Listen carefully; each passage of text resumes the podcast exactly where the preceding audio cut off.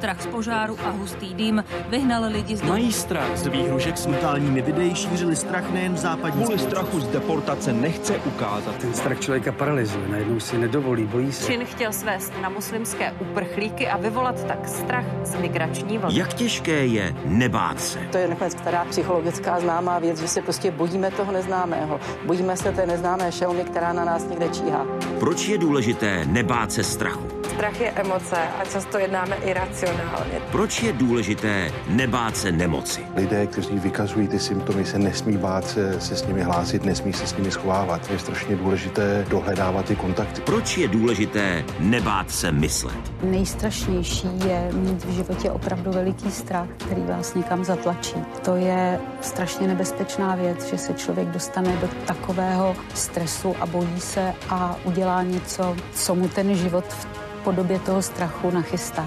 Právě začíná speciální vydání měsíčníku Fokus Václava Moravce na téma Nebát se.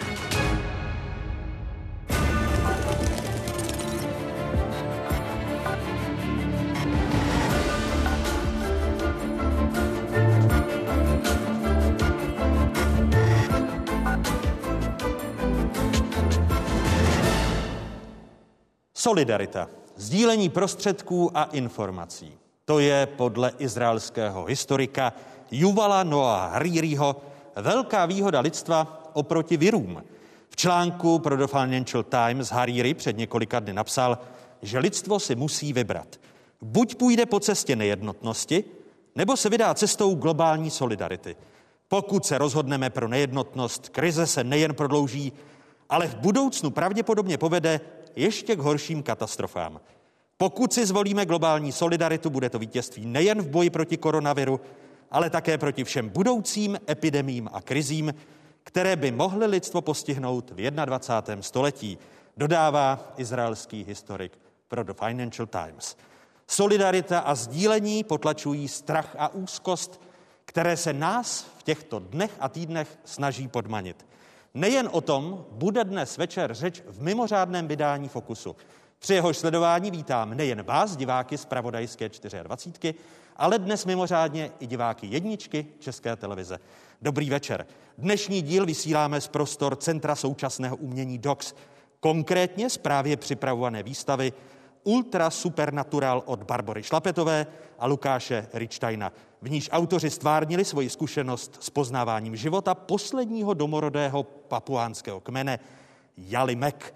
Tuto výstavu, doufejme, budete moc vidět co nejdříve. A přejeme si my to my všichni. Centru DOX děkujeme za možnost odsud vysílat dnešní mimořádný fokus. Ve spojení jsme i se středoškoláky z celé České republiky. Uslyšíte otázky středoškoláků napříč celou Českou republikou pro devítku zajímavých hostů dnešního fokusu. A pokud chcete někomu poděkovat, poslat vzkaz, tak prostřednictvím České televize jedničky máte šanci. Stačí, když napíšete svůj vzkaz na e-mailovou adresu fokus zavináč televize.cz a vzkazy si pak budete moci přečíst na obrazovce. Ještě jednou dobrý večer vám všem. Nebát se strachu.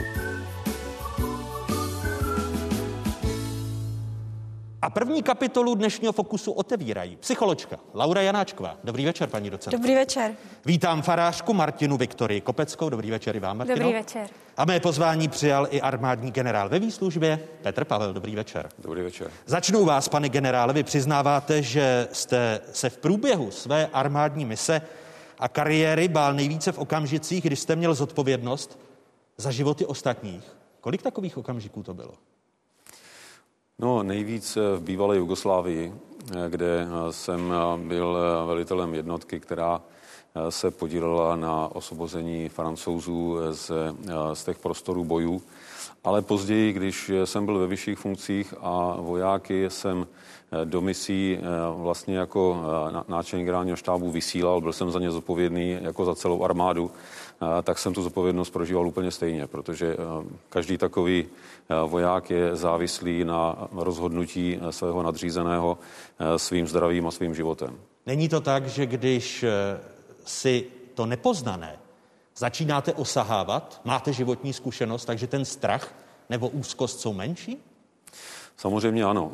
Z nepoznaného, případně z toho, co nejsme schopni si nějak vizualizovat, jako je právě třeba, jako jsou viry, jako jsou chemické látky, biologické látky, tak z toho ten strach je často iracionální. A čím lépe poznáme podstatu toho, čemu čelíme, čím lépe si to zasadíme do nějakého kontextu, tím lépe se nám potom tomu strachu čelí. Máte teď strach z té pandemie koronaviru? Já bych neřekl strach. Já mám obavy, samozřejmě naprosto přirozeně jako každý člověk. Mám obavy o zdraví svých eh, blízkých, eh, mám obavy o eh, život seniorů a věřím tomu, že mnoho lidí má také obavy existenční, protože na řadu z nich po tom, co pandemie opadne, tak dopadnou problémy sociální. Paní docentko Janáčková, má strach nějaké pozitivní stránky? Já si myslím, že určitě, protože nás ochraňuje. Vlastně je tou předzvěstí toho, že se připravujeme na něco, co nás čeká. Takže strach nás, chva, strach, strach nás chvá, takže strach nás vlastně chrání. A tudíž je potřeba nějakým způsobem ho e, začít ovládat. Takže když se podíváme na to, jak to fungovalo kdysi dávno, tak kdysi dávno ten strach je úplně nejstarší emoce, protože je třeba 250 milionů let stará.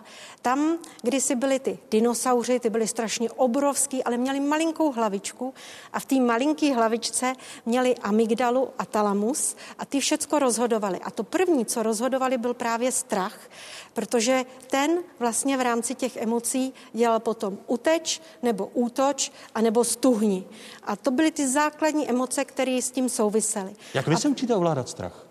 No já právě tím, že už jsem člověk, takže už mám potom tu eh, mozkovou kůru, která už může ten strach ovládnout a vlastně tu hranici pře, přenést. To znamená, že když se budeme bavit, jak ovládat strach, tak je potřeba ho dostat pod racionální kontrolu.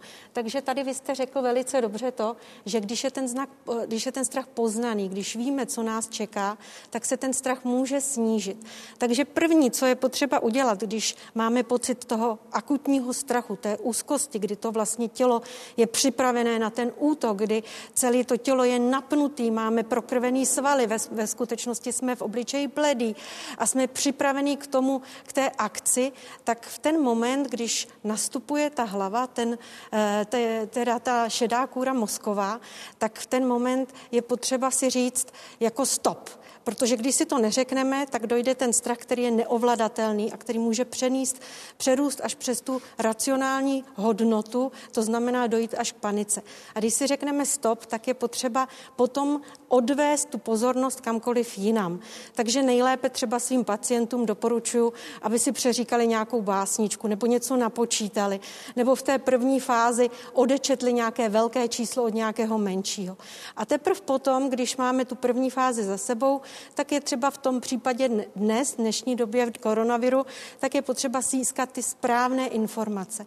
Protože ten největší stres je teď v současné době proto, protože ty informace je jich strašně moc a jich hrozně moc negativních a protichůdných. A ty lidé si s tím vlastně nevědí rady. Martino, eh, s jakými druhy strachů se teď setkáváte jako farářka?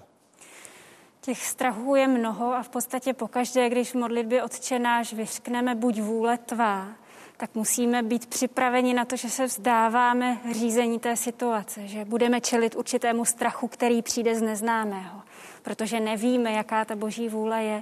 A mě volá teď spoustu lidí, kteří se bojí o, o svoje blízké, zažívají krizové situace, kterým zatím ještě do posud v životě nikdy nečelili a ten duchovní prostor, který potřebují určitým způsobem vytvářet u sebe doma, jim může dodávat určitý zdroj a posilu a energii, jak vůbec těm čel, strachům čelit a jak s nimi naložit. Pravidelní diváci Fokusu z Pravodajské 24 vědí, že z pravidla každý měsíc s námi sedí víc než dvě stovky středoškoláků z různých koutů České republiky a e, tradičně se ptají našich hostů. Kvůli nouzovému stavu a karanténě, ve které je Česká republika, tak logicky dnes tady s námi e, v Centru současného umění DOX býti nemohou. Ale poprosili jsme je o to, aby se s námi spojili prostřednictvím nejmodernějších technologií. Takže v průběhu tří kapitol dnešního večera uvidíte a uslyšíte otázky středoškoláků na tři zajímavé trojice našich hostí. První dotaz je tady. Dobrý večer, já jsem Zuzana Drábková z Masarykovy obchodní akademie v Číně a chtěla bych se optat, jak se podle vás mají seniori bránit depresím. Ve zprávách slyší, jak umírají jejich vrstevníci, jak by neměli chodit ven a navštěvovat svoje blízké. Chtěla bych se tedy zeptat, jak se účinně bránit proti úzkostem a depresím, když ve zprávách slyší samé negativní a žádné pozitivní zprávy. Děkuji. Paní docentko, vy už jste něco naznačila. Odpověď Zuzce? Já si myslím, že právě to, co tady říkala Zuzka, je to, co je důležité, že ve zprávách slyší samé negativní věci. A málo se tam nacházíme těch pozitivních. Víte, strach je vlastně o to, když, se, když máme strach, tak přece ty pozitivní informace moc nevyhledáváme. Ta naše hlava vlastně spíš vyhledává ty negativní. A tudíž čím více zahlcujeme těma negativníma informacemi, tím je ten strach vyšší. A tudíž první ta rada znamená jako nezahlcovat se, nesedět u, toho, u těch novin pořád, ne, nedívat se stále na televizi, nehledat na tabletu a už vůbec neotvírat si ty zásadně bombastické články, které tam jsou, protože ty ten strach zvyšují. A Tedy nespolehat jsou... se na média, ale spíš na rodinu? E, spolehat se na média i na rodinu, ale na média v tom smyslu, že hledáme ty informace, které jsou relevantní, protože ta edukace je velice důležitá. A s tou edukací může pomoct právě i ta rodina, protože ty vztahy jsou nesmírně důležité právě v tenhle ten okamžik, kdy ty lidé vlastně trpí strachem z toho, že nemohou být spolu, bojí se o život nejbližší, bojí se vlastně o život svůj a tím pádem se nemohou ani dostatečně podporovat tak, aby se mohli dotknout, aby cítili blízkost. A proto je tak strašně důležité, aby rodina pomáhala, aby daleko víc než kdy předtím telefonovala těm rodičům, které, kteří tady nejsou. Jestli předtím telefonovali třeba jenom jednou za týden, tak teď třikrát. Já mám třeba 85 letou maminku a té telefonuju dvakrát denně a mnohdy se mě lidé ptají, co si s nima mají vlastně povídat, protože to, že to tak není, tak to tak nedá se říct, tak co, jak je mají uklidnit. Určitě je potěší to, když budou se bavit o čemkoliv, co zrovna prožívají. Takže to zrovna můžou dělat naše děti, kteří jsou teď doma a vlastně někdy zlobí a nevědí, co s časem, tak také mají strach o ty prarodiče. Tak jim zavolat a říct, co dělají, co plánují, co prožili. A už tyhle ty informace jsou fajn. Stejně tak potom uh, takové ty věci, jako propojit se pomocí internetu, aby se mohli člověk, aby se člověk mohl vidět. A to už potom ta podpora samozřejmě je daleko vyšší. Martino, je to i vaše zkušenost? Paní docentka mluví o internetu. Církve hledají způsoby, jak, jakým způsobem oslovit eh, ty, ty farníky, kteří jsou doma, protože seniori byli zvyklí chodit eh, v neděli do kostela. Ta nedělní bohoslužba dávala určitý rytmus tomu jejich životu. Bylo to možnost setkat se s dalšími lidmi, mluvit o svém životě a navazovat eh, kontakty a, a v podstatě žít. A ve chvíli, kdy jsme zavření doma, nemáme možnost chodit do kostela, církev nabízí třeba online vysílání, anebo my faráři jsme, jsme na telefonu nebo poskytujeme krizovou duchovní pomoc. Jak vnímáte roli lídrů a těch, kteří vedou společnost v takových krizových situacích, pokud bych měl doplnit eh, otázku Zuzky, pane generále? Aby pokud možno eh, dokázali tu situaci udržet, eh, jak jsem říkal, v kontextu, protože my tady vlastně dnes jsme svědky toho, že současná pandemie koronaviru je tak jako v televizním studiu nasvícená tím bodovým světlem. A my vlastně ji vidíme odtrženou od všeho ostatního. Eh, my slýcháme denně počty nově nakažených, slýcháme denně počty zemřelých, ale přitom eh, nikdo nám neříká denně počty zemřelých lidí na rakovinu, na srdeční selhání. Eh, částečně slýcháme počty zemřelých na silnicích a při různých jiných nehodách. A přitom tohle všechno se děje a my to vnímáme jako realitu, se kterou jsme se už tak nějak vyrovnali, protože víme, že to tady prostě je. A zase a jsme u toho nového a neznámého, ale. Je to tak, ale právě proto si myslím, že úloha lídrů je v tom, že ten kontext lidem dají, že jim řeknou, že tady vlastně nečelíme apokalypse, že je to velice vážná situace, ale situace, se kterou lidstvo se setkalo v minulosti mnohokrát a vždycky si s ní dokázalo poradit a že si s ní poradíme i teď, eh, protože nejenom, že jsme mnohem eh, silnější díky novým technologiím, ale eh, jsme taky mnohem bohatší, takže máme mnohem více zdrojů, jak si s touto situací poradit. A my za dalším dotazem míříme teď do Litoměřic. Dobrý den, já jsem Martin Kavan z Litoměřického gymnázia a chci se zeptat, jestli v této době strachu a prohloubené izolace se obzvláště u lidí s psychickými problémy a u lidí na okraji společnosti může projevit zvýšená míra sebevražd. Případně, co by se s tím dalo dělat? Martino, vy jste také krizová interventka, pracovala jste na lince bezpečí, na krizové lince, vy pomáháte i nyní.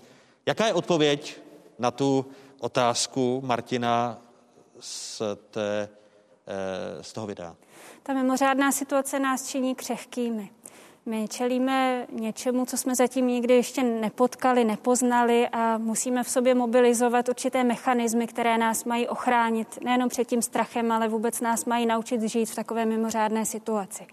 A ve chvíli, kdy vzrůstá určitá hladina emocí a, a my se můžeme dostat na samý pokraj nějaké zoufalosti i třeba s ohledem na osamění anebo na nějaký pocit duchovní vyprázdněnosti, tak je potřeba hledat eh, nejenom spojení s tím venkovním světem, ale i třeba sami se sebou. Uvědomovat si, že jsme teď a tady, toto se děje a čelit té realitě, která je a zároveň mít okolo sebe lidi, kterým můžeme sdělit, jak se cítíme. A nebo třeba i faráře na telefonu, se kterým můžeme probrat ty duchovní záležitosti. Ani docentko registru, to je to Já si myslím, že to, co je nejdůležitější, je asi naděje a že ta doba je přechodná toho aktuálního stavu. Samozřejmě, když se podíváme, jak to vypadá ve společnosti, tak už poslední dva roky ty sebevraždy u nás stoupají, takže když jsme měli nějaké to číslo 1300, tak teď už máme 1600. To máte vlastně každý den čtyři sebevraždy.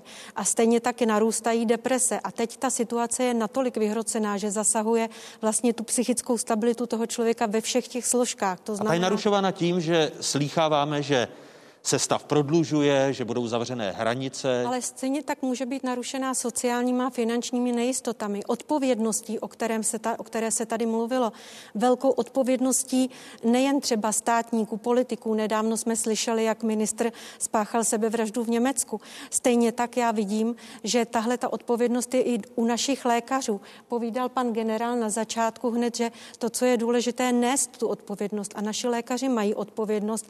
Svým způsobem jsou zvyklí na smrt, ale to, co je nejvíc ohrožuje, myslím, že není ten strach z té smrti a z toho, že to nezvládnou, ale strach z toho rozhodování. A z rozhodování, koho jo a koho ne. A to je právě to, co zbuzuje potom pocity beznaděje. Takže ta naděje je to nejdůležitější, co v tomhle musíme hledat. Musíme hledat smysl a musíme si uvědomit, že situace je přechodná.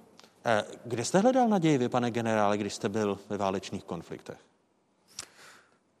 V důvěře v lidi, které jsem měl kolem sebe a v to, že to zvládneme. Protože tak, jak říkal Václav Havel, tak naděje není slepá víra v to, že to dobře dopadne, ale je to víra v to, že má smysl dělat něco, co spěje k cíli, ať už to teda k tomu cíli dojde nebo nedojde. A já si myslím, že tady eh, naděje je skutečně v tom, že eh, ta pandemie, jakkoliv je vážná, tak je dočasná.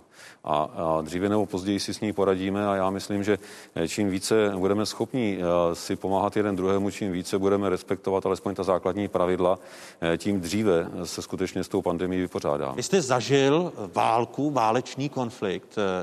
Co říkáte sousloví? Nebo co se vám vybaví, když slyšíte sousloví jsme ve válce s virem? Jsme ve válce s virem? Já jsem, jak jste říkal, válku eh, skutečně poznal na vlastní kůži eh, v různých zemích a v různé intenzitě. Takže eh, samozřejmě tomu slovu válka jsme ve válce se vyhýbám, protože my rozhodně nejsme ve válce. A ta situace je sice vážná, umírají lidé, ale válka je v mnoha ohledech mnohem horší. A my tady máme mnoho nástrojů, jak si s tou situací, ve které jsme teď poradit. A také vidíme, eh, jak k tomu přistupuje eh, poměrně velká část veřejnosti, eh, že nechtějí sedět doma a čekat, až si pro ně virus přijde, ale dělají něco, co jim dává smysl, dělají věci, které možná ani netušili, že v sobě objeví. A v tom si myslím je obrovská naděje. Ve válce tohle tak dobře nejde. Vždy berte život z té lepší stránky. Zpívá se v následující písni, možná ji poznáte z Monty Pythonu. Tady je život v karanténě očima našeho animátora Jaroslava Klimeše. Some things in life are bad, they can really make you mad. Other things just make you swear and curse. When you're chewing on life's gristle, that grumble, give a whistle. And this'll help things turn out for the best. And always look on the bright side of life. Always look on the light side of life. If life seems jolly rotten, there's something you've forgotten, and that's to laugh and smile and dance and sing. When you're feeling in the dumps, don't be silly chumps. Just purse your lips and whistle, that's the thing. Ain't always look on the bright side of life. Always look on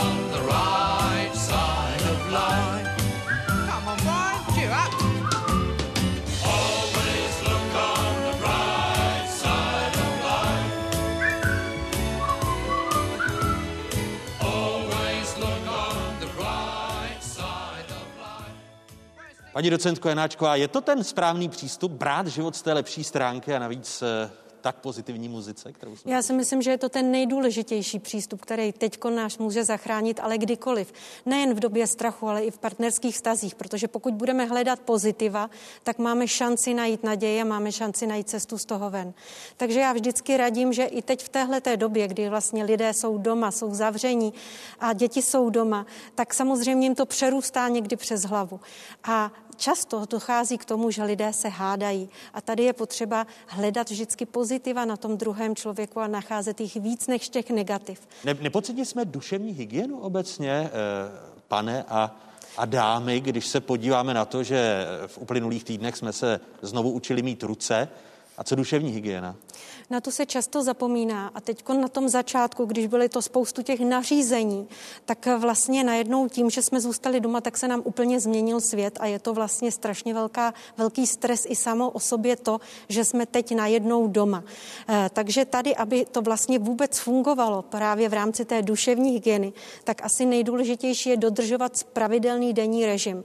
To znamená, že i když nemusíme ráno vstávat, tak přesto vstávat a v správnou hodinu chodit spát, spát a stejně tak určitou hodinu jíst a mít ty pravidla, jak věnovat čas povinnostem, které máme doma, zároveň, zároveň dětem, sobě navzájem, ale i hlavně sobě samým, protože to často nebývá a pak z toho právě přerůstají ty hádky a ty nedorozumění, kdy si vyčítáme i to, co se stalo v minulosti, místo abychom se teď semkli a fungovali v rámci toho krizového stavu. On, generál Petr Pavel, už tady o tom mluvil, když byl ve skutečné válce, tak slovo důvěra, opření se o nejbližší lidi, Nemáme tady zásadní rezervu, protože před koronavirovou krizí jsme mnohokrát ve fokusech mluvili o tom, co se děje v naší společnosti nedůvěry, Martino. No najednou i třeba význam modlitby dostává úplně jiný rozměr v tom, v tom našem společenství, v tom našem životě. My se o sobě něco dozvídáme. Dozvídáme se, co si mimořádného o tom našem společenství, které najednou dokáže být docela solidární, dokáže si zakrýt půlku tváře rouškou a chránit to svoje okolí. To znamená... A dokonce eh, šít tyto dokonce látkové šít, věci, ano. které nám asi všem čtyřem vadí, protože se velmi špatně Tedy, tedy v té krizi, pro ostatní. Tedy v té krizi najednou objevujeme to, to lepší v nás a nejenom, že se dozvídáme něco o, o společnosti, ale dozvídáme se také i něco sami o sobě, protože častokrát jsme sami doma, máme mnohem víc času přemýšlet a můžeme třeba i formulovat svůj nebo formovat svůj duchovní život a vyjadřovat se i třeba formou modlitby. Myslíte, že to bude dlouhodobější? Já si myslím, že to bude dlouhodobější. Nechci tady dělat žádné prognózy, ale když jsem četl řadu studií odborníků, tak oni říkají, že vlastně dvě cesty z této pandemie jsou buď to v přirozeném vývoji, kdy si populace vytvoří dostatek protilátek, anebo když budeme mít účinnou vakcínu, podle toho, co přijde dřív. A jedno i druhé je v řádu minimálně více měsíců než, než týdnů. Takže si myslím, že budeme muset se vyrovnat s tím, že to složité období nebude tak úplně krátké. Ale e, zároveň by nás to nemělo paralizovat, protože i v těchto složitých podmínkách e, se e, dá plnohodnotně žít a dělat mnoho věcí, které skutečně smysl mají. Další dotaz, tentokrát se ptají studentky a studenti z Prahy. Eh, moje jméno je Veronika Brandýsová a chodím na gymnázium na Zatlance. Chtěla bych se zeptat, jak by měli mladí lidé v mém věku k celé situaci přistupovat. Eh, myslím tím, že z různých stran se valí spoustu úkolů, stresu, je tu izolace, ponorka. Jaký postupy bychom tedy měli zachovat, abychom předešli vzniku deprese či úzkosti? Paní docentko Janáčková, je to jiné než u seniorů? Eh, já si myslím, že trošičku jiné to je, protože ta mladá generace má ještě spoustu energie, má také naděje, má své očekávání a své přání. A s tím vlastně dochází k tomu, že některé ty přání se jí neplní. Já často slýchám, jak teď mi telefonují lidé, mladé holky, mladé, mladí lidé a říkají, že vlastně neví, jak to s nima teď bude, že mají před maturitou, neví, jak se bude ta maturita dělat. Stejně tak vlastně mluví o tom třeba, že eh, se zrušil maturitní ples a ty radosti, na které čekali, že najednou nejsou. A to je stresuje. Ale zároveň současně je stresuje i to, že mají strach o rodiče, o prarodiče, že žijí najednou doma a jsou pod stálou kontrolou a nemohou se stýkat s těmi ostatními lidmi, to znamená se svými kamarády. A o to víc jsou potom na internetu. Takže co dělat? Určitě eh, dostat tu situaci pod racionální kontrolu. Určitě se snažit pomoct, protože tady o tom všichni mluvíme. To první, co můžeme udělat, je, že můžeme něco udělat. Nejhorší je, když nic nemůžeme udělat. Takže si rozdělit ten den, udělat si plán, co budu dělat, jak, co můžu udělat v tenhle ten okamžik pro tu danou situaci, pro to svoje nejbližší okolí a potom, co můžu udělat pro sebe. A i když jsou doma, tak můžou sportovat, tím snižují napětí, můžou být v kontaktu s ostatními lidmi, se spolužáky a můžou společně plánovat, co bude, až to skončí. Strach je emoce, která naše tělo nabuzuje. Rozproudit dokáže horní polovinu těla. Působí na oblast hlavy a ještě výrazněji na oblast hrudníku. Podobně se v těle projevuje i úzkost. Úzkost ale, na rozdíl od strachu, také mírně utlumuje končetiny. Ještě více končetiny ochromuje deprese. Kromě toho ale utlumuje i oblast hlavy.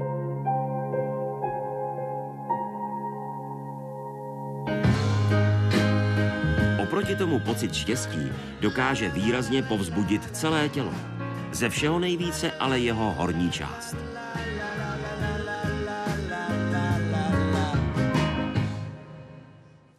My, my jsme, Martino, viděli v příspěvku různé emoce, prožitky. Jak se od nich liší panika, o které také byla řeč?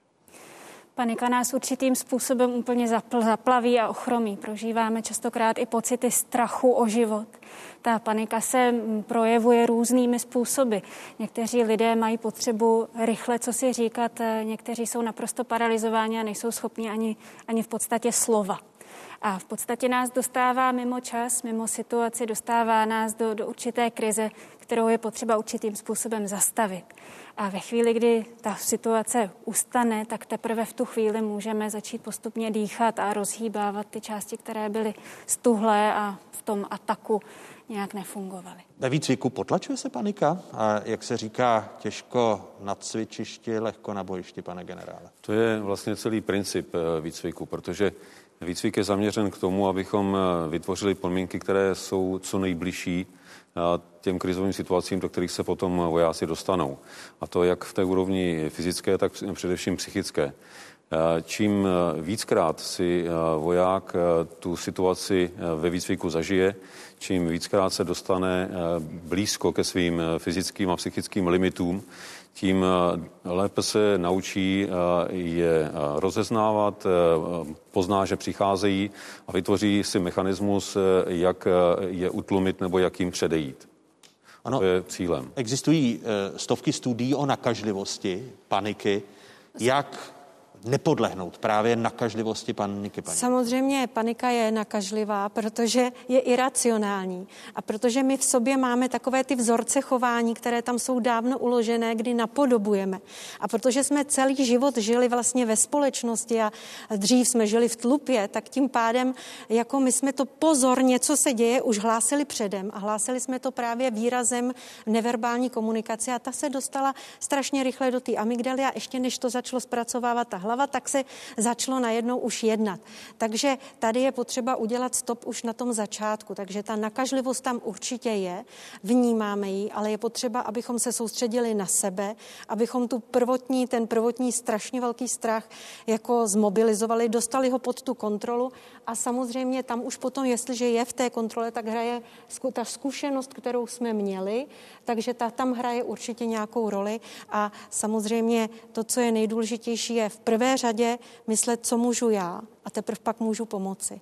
Míříme zase za našimi středoškoláky, tentokrát do Žďáru nad Sázavou.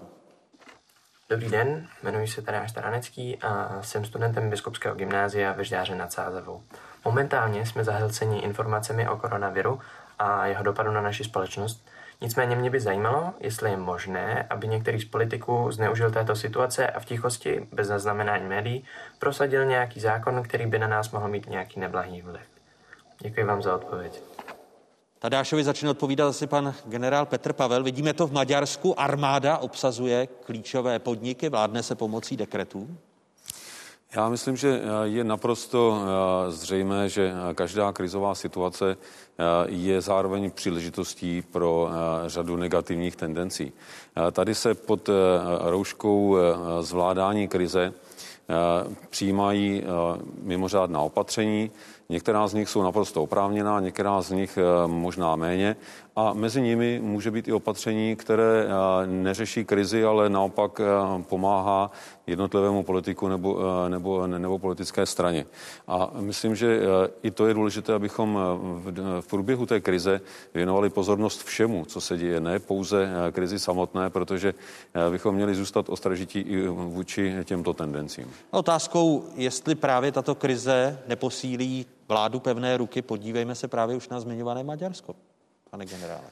Je to pravda, že se to v některých eh, zemích eh, ta tendence objevila. Není to jenom Maďarsko, je to i Velká Británie. Vidíme, eh, jak si s krizí snaží poradit nebo spíš neporadit prezident Trump. A v mnoha zemích dalších to může vést k tomu, že se ten, to centrální řízení, řízení utuží.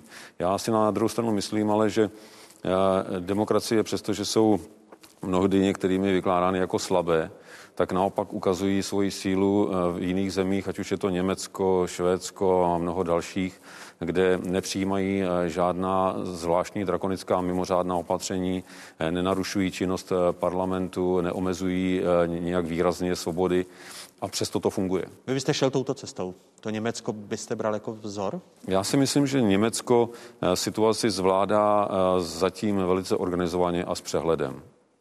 A na mapě České republiky se dostáváme do dalšího koutu, posouváme se do Moravskosleského kraje a na Sleské gymnázium v Opavě. Tady je další otázka. Dobrý den, jmenuji se Jan Miller, je mi 18 let a studuji na Sleském gymnáziu v Opavě. Říká se, všechno zlé je k něčemu dobré. Platí to však i pro naši dnešní situaci, kdy se denodenně dozvídáme o rostoucím počtu mrtvých, nakažených, ekonomických ztrátách či panice mezi lidmi? Zde je tedy můj dotaz. Co je podle vás to něco dobré, co se lidstvo z této zkoušky odnese, ať už na úrovni mezilidských vztahů, vědecké spolupráce či komunikace? Děkuji. Co si podle vás z této zkoušky lidstvo odnese v tom dobrém? Začnu u Laury Janáčkové. Byla tam otázka mezilidských vztahů. Určitě tím, že jsme najednou víc spolu, tak se musíme víc naslouchat, začínáme spolu víc komunikovat a tudíž máme šanci ty vztahy eh, rozvíjet, máme, máme šanci pe, o ně pečovat. A to doteďka nebylo, protože když se podíváte, co se dělo předtím, tak všichni pracovali a neměli na vztahy vůbec čas, protože jsme pracovali, pracovali, pracovali, doma byly další povinnosti a potom další den znovu to samé a to samé a proto tolik bylo rozvodů a tolik jako nepohod ve vztazích. Teď máme šanci najednou poslouchat se, máme šanci poznávat se daleko líp a máme šanci zbližovat se i s dětmi, protože děti do té doby, než vlastně nastal teď koronavirus, tak chodili do školy, přicházeli ze školy, většinou byli na počítači, protože my jsme se o ty děti báli a nechtěli jsme je pouštět do ruchu velkoměsta. A posléze my jsme přišli domů, splnili se ty nejdůležitější věci a život šel strašně rychle dál. Takže my jsme často někdy vůbec nevěděli, jaká rizika na ty děti číhají, co všechno vlastně dělají a málo kdy jsme je znali. Teď máme rozvoj možnost se poznávat. Mezilidských vztahů s těmi nejbližšími. Martino, vaše odpověď, to pozitivum, máme které se možnost zrevidovat svůj žebříček hodnot. My jsme doposud častokrát velmi imaginárně a poeticky mluvili o tom, co je v životě důležité, ale teprve teď se toho začínáme dotýkat. Takže teprve... předtím to byly jenom řeči. Teď si teprve začínáme vážit věcí, které jsme předtím v té pohodlnosti neviděli nebo neměli šanci je vidět. Pane generále? Virus eh, nerozlišuje. Nerozlišuje to, z jakého jsme státu, jakého jsme politického, náboženského eh, přesvědčení, jakou máme orientaci, nerozlišuje eh, mezi tím, jestli jsme bohatí nebo chudí. A vzhledem k tomu, že je tedy nepřítelem nám všem, tak by nás to mělo přivést dohromady minimálně na tu dobu, než se nám podaří ten virus porazit. A druhý, druhá taková věc je, kolik obrovské solidarity, soucitu, ochoty pomáhat se objevilo najednou mezi lidmi. A to i u nás, kdy jsme si mnohdy posteskli, jak jsme na tom jako občanská společnost špatně, jak nejsme zodpovědní a jak nemáme ochotu nikomu pomoci, jak je na tom špatně mladá generace to všechno padlo. Dnes vidíme, jak mladá generace naopak se velice aktivně staví, kolik se mezi lidmi našlo lidí, kteří naprosto nezištně jsou ochotní pomáhat všem kolem sebe a vůbec se nekoukají doleva doprava ani na vlastní riziko. Tohle si myslím, že jsou dvě věci, které asi eh, by eh, měly eh, tu krizi přežít a měly by nás ovlivnit i dál. Děkuji první trojici hostů dnešního Fokusu, kterými byli psycholožka Laura Janáčková, farářka Martina Viktorie Kopecká a armádní generál ve výslužbě Petr Pavel. Dámy a pane, děkuji vám. Děkuji. Připomínám, že pokud byste chtěli e, někomu poslat slova díků nebo povzbuzení prostřednictvím České televize, e, jedničky České televize, tak můžete učinit právě teď na e-mailové adrese fokus.cz.cz. Vzkazy, které dosud dorazily, můžete už teď číst na obrazovkách jedničky. Bojují v první linii a nejen svou prací, ale i optimismem nahledem. Řeči o záchranářích, hasičích, policistech a ti všichni skazují. Epidemii porazíme. the coronavirus. Keep your space. Wash your hands. Don't touch your face. Then do that dance. Keep your space. Wash your hands. Don't touch your face. Wash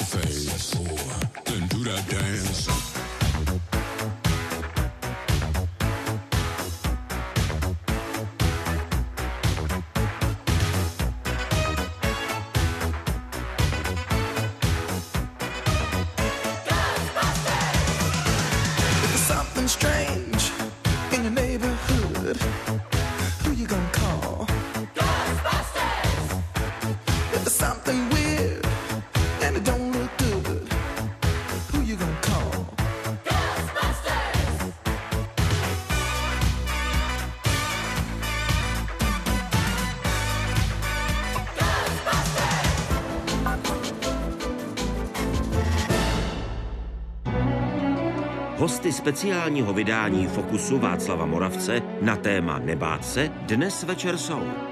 Armádní generál ve výslužbě Petr Pavel, psycholožka Laura Janáčková, farářka Martina Viktorie Kopecká, historik umění Jan Reut, etik Marek Vácha, mikrobioložka Václava Adámková, ekonom Tomáš Sedláček, psycholog Jiří Šípek a datový analytik František Vrabel.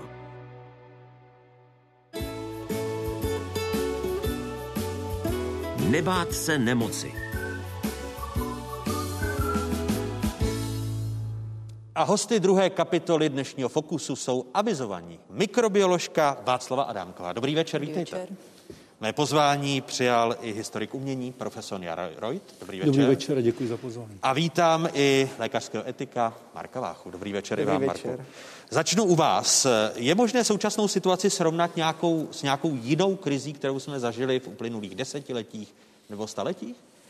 Eh, v určitém slova smyslu ne. Toto je opravdu situace, kterou, jsme, kterou nepamatují ve svém životě, kterou nepamatují ani naši rodiče. Na straně druhé, teda jestli ten náš druh eh, sapiens sapiens něco v evoluci umí, tak to je ta specializace na nespecializovanost. To, co nám skutečně jde jako zoologickému druhu, to je to obrovské umění improvizace. Takže eh, Jung říká, krize je šance. Já pevně věřím, že i tato krize se stane šancí pro český národ a že z té krize vyjdeme posílení. Věříte nebo už to vidíte? Eh, věřím to a zdá se mi, že to začíná být vidět. Pravda, vrchol krize přijde, ale já jsem pořád v kontaktu s těmi studenty eh, našimi a je fantastický tady tohle vidět. Jo, takže mám, mám velkou naději v to, že, že z té krize vyjdeme posílení a že, že to semkne celý ten národ dohromady. Krize, pane profesore Rojte, nejen ve vazbě na umění, ale na společnost jako takovou, byly spíš útlumem nebo příležitostí pro vzestup? Já si myslím, že eh, eh, krize třeba ve 14. století, v 15., 16., 17. Mory se opakovaly každých 20 let. Žádná krize, co se týče umění, nebyla. Umění opravdu poskytuje člověku radost, posilu, je dotykem z věčností a e, podívejme se, při těch nejhorších e, morech vznikla ta nejkrásnější díla kolem roku 1380 Velký mor. A co z toho vyrůstá? Mistr Třebonského oltáře vyrůstají z toho katedrály. Musíme si uvědomit, že eh, zlo není, nebo nemoc není protikladem něčeho, ale zlo je nedostatek dobra a, a, a krása oživuje duši a, a, a člověku pomáhá tyto věci zvládat. To jsou staleté zkušenosti, takže věčný optimismus a e, těšme se věcmi, které vlastně nám tu duši osvěžují a poskytují. Jinými slovy, ne, nebude tomu v této krizi jinak. Krása v kontrastu s utrpením. E, utrpení a krása šly někdy v ruku v ruce. E, ostatně, jak si umění je prožitek. Utrpení je také prožitek. A s utrpení veme si právě i zmiňovaného třebonského mistra. Tam je trpící Kristus. Ale je v tom krása. To je to kaos, je to něco, co vlastně na člověka působí, i když je tam, i když je tam utrpení. Já myslím, že to jde v ruku v ruce. Paní doktorko, když se podíváme na tu historii, jaké nemoci nás v minulosti trápily a vlastně jsme je nevymítili, byť si myslíme, že už jsou dávno za námi a vymícené jsou? Tak z těch historických podkladů se těžko usuzuje, co přesně za choroby to bylo, ale Existují nějaké důkazy, že tady byly nejenom ty morové epidemie, často se jako morová epidemie označovala epidemie čehokoliv a pak se teď třeba rozborem genetické informace ukázalo, že to byly neštovice, které zdecimovaly velikou část třeba amerického kontinentu, když to tam evropští osadníci přesunuli, přenesli tyto infekce mezi populaci, která byla nesmírně vnímavá. V 16. století se udává, že v Mexiku a ve Střední Americe zemřelo kolem 15 milionů tamnější populace v důsledku neznámé infekce, která se teď ukázala, že byla vyvolána salmonelou, takže to byla otázka tyfu a takových infekcí bylo hodně. A ty virové, to je, ne, že by nebyly v historii, určitě byly, ale protože se neuměli diagnostikovat, tak se to asi zahrnulo pod všeobecný pojem té morové epidemie, ale ty virové nebo chřipkové epidemie, tak to je asi doména posledních 200 let, kdy se o tom hovoří jako o chřipkových epidemiích. Jste ještě před vyhlášením toho nouzového stavu poskytla několik rozhovorů, které vám teď část veřejnosti nemůže zapomenout. Například eh, pro aktuálně CZ jste tvrdila, cituji, hysterie, která v Česku propukla, nemá obdoby. Báli jsme se čarodějnic, když se upalovali, teď se bojíme nového viru. Nezlehčovala jste uh, tu situaci a, a pronesla byste ta slova dnes jinak po těch několika týdnech?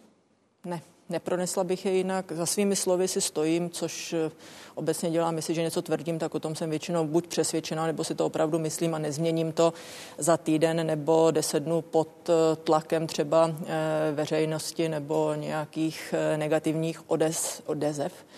A musím... A tlak těch lékařských studií, že ten virus je e, daleko agresivnější, než jsme si mysleli. A... No právě ty lékařské studie toto nepotvrzují, ne hoaxy. Bavíme se o objektivních e, vědeckých studiích, které jsou k dispozici v odborných časopisech, takzvaných třeba impaktovaných.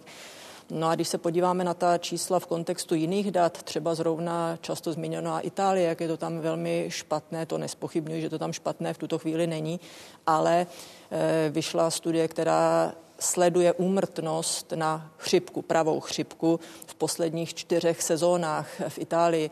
A jestliže v sezóně 2013-14 zemřelo v Itálii jenom na chřipku 7 tisíc lidí, další sezónu už to bylo 20 tisíc, další sezónu 15 a další sezónu 24 tisíc lidí jenom na takzvaně chřipku typu A. Takže opravdu za svými slovy si stojím a myslím si, že PR, které koronavirus má, není úplně relevantní. Myslíte, že to tak markuje, že to je PR, když část veřejnosti opravdu z toho má teď reálné obavy? No, tady, je, tady zdá se mi, že je jeden velikánský problém, že ti pacienti, kteří se dostanou na tu eh, ventilaci, tak oni tam nebudou týden, ale zdá se nám, že oni tam budou třeba měsíc. Oni se z toho nakonec dostanou, ale budou tam tak dlouho, že je, máme reálný strach, že, že těch eh, ventilátorů bude málo, což se stalo v té Itálii a záběry, které přicházejí a videa, které přicházejí a svědectví těch lékařů a kněží, tak, tak ty mluví o tom, že ta situace je opravdu dosti tristní, že ti lidé umírají naprosto sami, že umírají ve velkých bolestech a ti lékaři, že jim vlastně nejsou schopni uh, pomoci a navíc tady tento virus má ještě tu nepříjemnou vlastnost, že i když bychom je chtěli navštívit, tak jim právě můžeme třeba ten virus uh, přenést. To znamená, ti, ti lidé umírají jako v děsivé samotě, takže ta situace se mi nezdá, že by byla jako taková, jako je třeba nějaká běžná, běžná, běžná chřipka to ne. Eh, máme tady i pro vaši eh, část, eh, mají zájem ptát se studenti, míříme za dalším dotazem. Dobrý den, jmenuji se Hana Svobodová, navštěvuji Biskupské gymnázium ve Žďáře nad Sázavou. Velmi milé mě překvapila reakce Čechů v poslední době, tedy to, v jak velké míře si dokážeme navzájem pomáhat. Bohužel mi toto připadá pouze jenom jako výjimka, protože naše společnost je jinak rozdělená. Myslíte si, eh, že hlavní faktor, který dokáže Čechy v dnešní době spojit, je pouze strach? Nebo je to solidarita či něco úplně jiného? Začněme u Varka Váchy. Co nás dovede spojit? Strach, solidarita nebo něco jiného? No obojí a já si rozhodně nemyslím, že strach je něco špatného. Jo? Protože co to znamená strach? No to, že něco mám rád. Jo? E, opakem lásky není nenávist. Opakem lásky je vlastně indiference. Se říká, že člověk, který není schopen cítit zármutek, no tak je člověk, který nemiluje. Jo? To znamená, pokud cítím strach třeba o své blízké nebo o svoji zemi, no tak to znamená, že ji, že, že ji mám rád a tady tohle nás absolutním způsobem spojuje a Máme dneska obrovskou šanci a studenti středních škol to mají. Ti lidé, kteří potřebují pomoc, to nemusí být jenom ti seniori, to můžou být naši sousedé, kteří potřebují třeba pohlídat děti nebo kteří třeba ani by si o tu pomoc neřekli. To znamená, teď je ta šance, aby zrovna naši středoškolští studenti pomáhali tady, eh, kde se dá a je to, je to chvíle, na kterou budete vzpomínat za 10, za 15 roků a budeme vzpomínat na to, jak jsme obstáli. Pane profesorojte, odpověď na otázku Hanky svobodové, tedy co nám historická zkušenost o spojení Čechů, Moravanů a Slezanů eh, říká z té minulosti? Ta, to, poselství je, to poselství je jasné. Eh, v podstatě vždy, kdy bylo nejhůře, tak národ nebo lidé si navzájem pomáhali, lidé se těšili. Tady je strašně důležité právě to nepropadnout skepsy mít něco pozitivního. A eh, těch pozitivních věcí je dneska plno krás. Eh, jasná literatura. Zazněla pomoc bližnímu. Můžeme tady říci, že eh, právě těšit se a hlavně povinnost těšit ty blízké, rozdávat se. Mojí povinností je vydávat počet z toho, co jsem dostal. Těšit lidi slovem, těšit lidi pomocí hudby. To je poselství, eh, které tedy je, je naší povinností a být optimistický. Za dalším dotazem míříme na jich Čech do Českých Budějovic. Dobrý den, mé jméno je Dominika Uhlířová a navštěvuji Gymnázium Česká v Českých Budějovicích. Měla bych následující dotaz. Kde je hranice mezi tím nebát se nemoci a nemoc podcenit a jaké mohou mít obě varianty dopad na společnost i z hlediska sociálního a ekonomického a lze najít v tomto směru i nějaké opakující se vzorce chování v minulosti. Děkuji. Začnu paní primářky. Jak byste na tu otázku odpověděla? No vždycky existují nějací pacienti, kteří svoje příznaky přeceňují. Nechci říct, že jsou to vyloženě hypochondři, ale mají prostě k tomu jiný vztah a pak naopak je druhá skupina, kteří eh, to podceňují nebo opravdu nevyhledají toho lékaře, ať už z důvodu třeba obavy, že by zjistili nebo dozvěděli si nějakou nepříznivou diagnózu, anebo prostě opravdu, že to podceňuje, myslí si, že to nic není. Takže to jsou dva extrémy. Ale v případě těch infekčních eh, chorob, já si myslím, protože to dělám celý život, že je potřeba mít respekt ze všech infekčních chorob, ale zcela racionálně k ním eh, přistupovat. Taky vyhlášení globální zdravotní krize nabádá k tomu, aby eh, vlády a státy využívali důkazů ke konání svých opatření, důkazů, ne nějakých eh, poplašných zpráv a jakéhokoliv titulku. A to je ten základní rozdíl. Které nemoci podceňujeme, když se budeme bavit o té tenké hranici přecenění na straně jedné a podcenění, tak které nemoci? Z mého pohledu jednoznačně jsou to infekce bakteriální, způsobené bakterii, ne viry, protože lidé se domnívají, že stále máme antibiotika, která je dokáží léčit, ale opak je pravdou.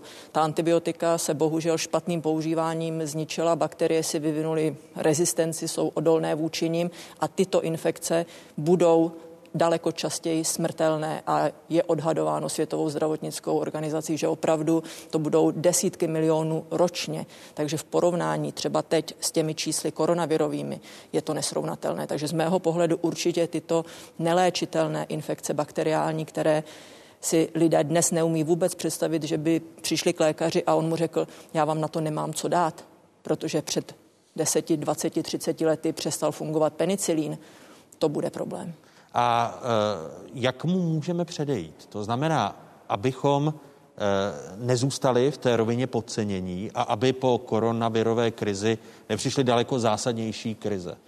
No, těžko, opravdu si myslím, těžko tomu lze předejít. A když se na to podíváme opravdu zase objektivně, tak i v kontextu těch předchozích epidemí virových nákaz na světě, ti lidé zmírali v 90% na bakteriální komplikaci, ať už to byla španělská chřipka, která se udává jako nejtěžší v těch dějinách a podle odhadů zemřelo 50 milionů třeba lidí ty, ta čísla se různí, ale 95% z nich zemřelo na bakteriální superinfekci. Také jedna bakterie se díky tomu tak jmenuje, je to Hemophilus influenzae, protože lidé neznali tenkrát viry, ale nalezli v krvi těch zemřelých tady tu bakterii, takže nalezli ji v krvi, proto Hemophilus a protože označili to onemocnění jako chřipka, influenza, proto Hemophilus influenzae, ale není to původce, dnes víme, že je to virus.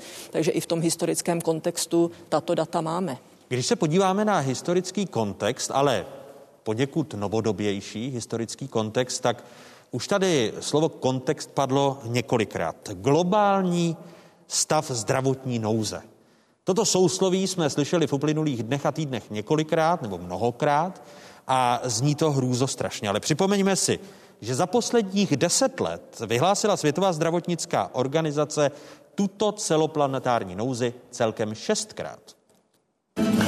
V roce 2009 se začal světem šířit virus takzvané prasečí chřipky, obsahující geny prasečí, ptačí i lidské chřipky.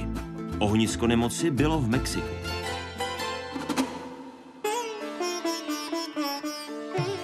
O pět let později panovala globální zdravotní nouze kvůli epidemii dětské obrny, kdy došlo k rozšíření nákazy v zemích Střední Asie, Blízkého východu nebo Střední Afriky.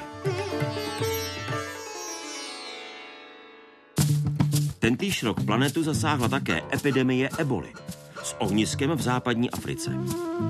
Virus, který primárně postihuje divoká zvířata, se na člověka přenesl zřejmě z netopíru. Globální stav zdravotní nouze vyhlásila VHO v souvislosti s ebolou nejen v roce 2014, ale znovu i v roce 2019. Mezitím v roce 2016 se svět děsil viru Zika, který se rozšířil ze střední a jižní Ameriky, mimo jiné i do Česka. Jeho hlavním přenašečem byl komár egyptský a komár tigrovaný. Zatím naposledy přistoupila Světová zdravotnická organizace k vyhlášení globálního stavu zdravotní nouze poté, co se z Číny začal šířit nový typ koronaviru. Ten byl s ohledem na původní ohnisko nákazy nejprve nazván Wuchanský virus a odborně popsán jako 2019 NCOV, tedy nový koronavirus z roku 2019. Záhy ho ale virologové přejmenovali na SARS-CoV-2. A to proto, že jde o virus geneticky příbuzný koronaviru, který způsobuje SARS, tedy těžký akutní respirační syndrom. Epidemií onemocnění SARS se lidstvo potýkalo v roce 2003.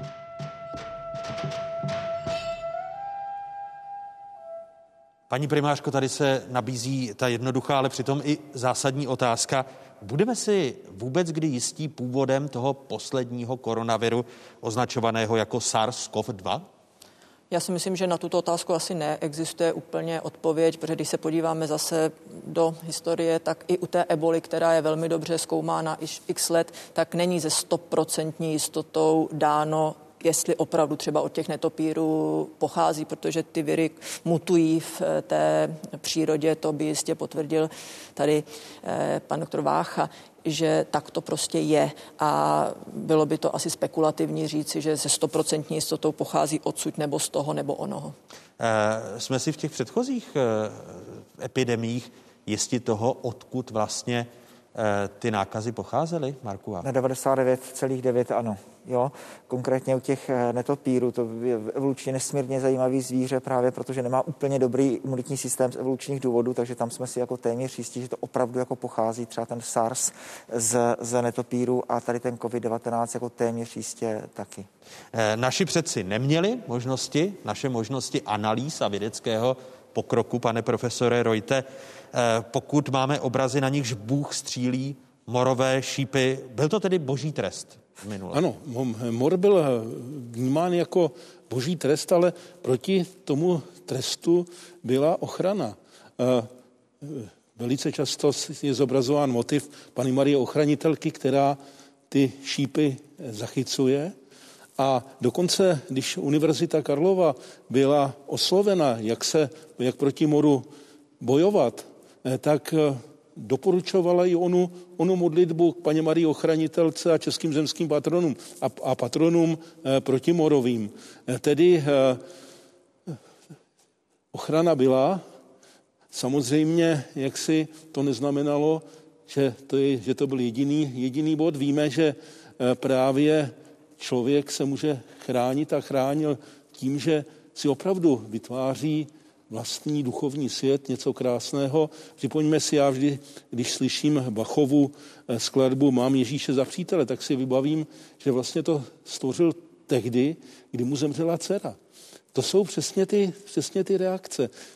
Eh, ve 14. století každých 20 let byla moravá rána.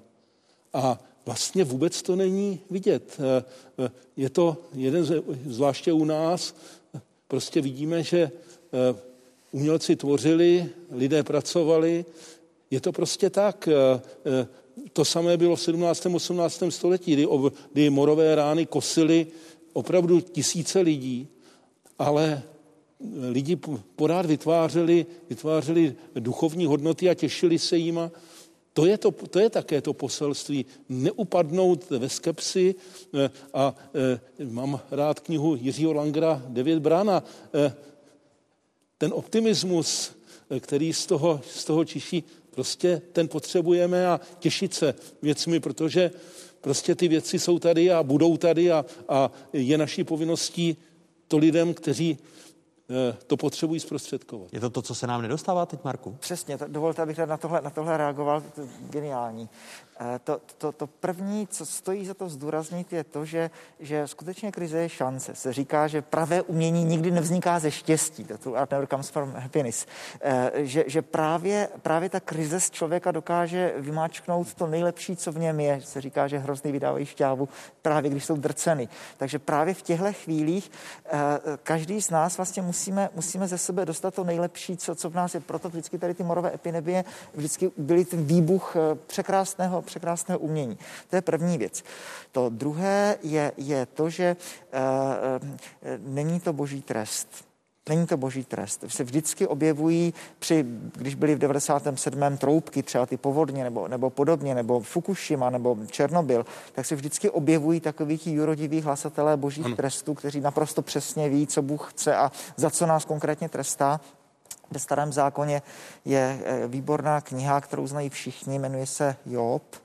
Eh, ten Job obrovským způsobem trpí a, a není, to, není to e, důsledek jeho života. On nic v životě neudělal. Židé to mají v obrovské úctě, říkají, Adam měl všechno, nezhřešil, Job neměl, e, e, zhřešil, Job neměl nic, nezhřešil poslední člověk, ke kterému přímo mluví Bůh.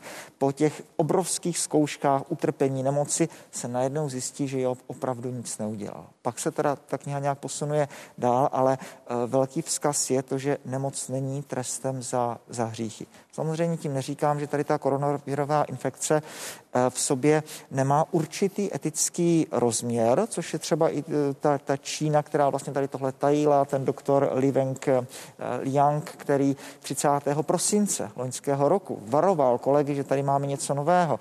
Umřel potom 7. 7. února, takže tam je určitý etický rozměr, ale v žádném případě, prosím, neříkejme, že to je jakýkoliv boží trest nebo něco takového. Není to tak. Míříme za další otázkou na Hanou do Olomouce. Dobrý večer, jmenuji se Dominik Pokorný a jsem žákem třetího ročníku na Moravské střední škole v Olomouci. Chtěl bych se vás uh, všech zeptat, jestli si myslíte, že systém, který zavedla vládla, vláda v poslední době a v posledních týdnech, jestli je dostačující, anebo by se dalo ještě něco zlepšit a na něčem víc zapracovat. Děkuji za odpověď. Paní primářko, jak byste odpověděla na tu Dominikovou otázku? Z mého pohledu si myslím, že některá opatření přišla pozdě. Například? Například, nebo ne úplně třeba načasovaně stran toho zhlukování a stanovení počtu té hranice, kdy se mohou lidé ještě scházet a nemohou a zákaz třeba těch sportovních akcí, jestli teda do 30 tisíc, na 30 tisíc, nad 5 tisíc. A ne, zdá se mi, že nebylo všem měřeno stejným metrem. Už jsem to zmínila opakovaně, takže to nebudu znovu ventilovat, ale pořád ten dojem mám. A jestli ta opatření na druhou stranu ale nejsou přehnaná, to ukáže, ukáže až eh, čas, jako vždy, protože pořád třeba Švédsko jede trošku jinou cestou, jiným modelem. Teď i VHO včera vydala prohlášení, že nošení roušek v tom masovém měřítku také asi nemusí být to pravé ořechové. Takže... Proti tomu prohlášení se ale ohradil samozřejmě, samozřejmě. epidemiolog a náměstek ministra zdravotnictví Primula, který říká, Světová zdravotnická organizace je v tomto teď víc politická, protože těch roušek je nedostatek tak e, začíná upozorňovat na to, že... Určitě ano, ale tak účel světí prostředky, že? Taky v roce 2009, když byla ta takzvaná mexická nebo prasečí chřipka, tak eh, VHO pod tlakem eh, firm vyrábějících vakcíny v podstatě změnila kritéria a definici pandemie a najednou z onemocnění, které postihlo pár desítek, stovek lidí, vyvol, udělala pandemii, která potom ve výsledku v těch číslech samozřejmě třeba ve Spojených státech postihla 50 nebo 60 milionů obyvatel, 12,5 tisíce jich asi zemřelo a ta definiční kritéria byla změněna. Takže samozřejmě teď souhlasím s tím, že to je více politická organizace už než tedy zdravotní. Komu nebo čemu připisujete tu vysokou smrtnost v Itálii, ve Španělsku, ta čísla, která vidíme?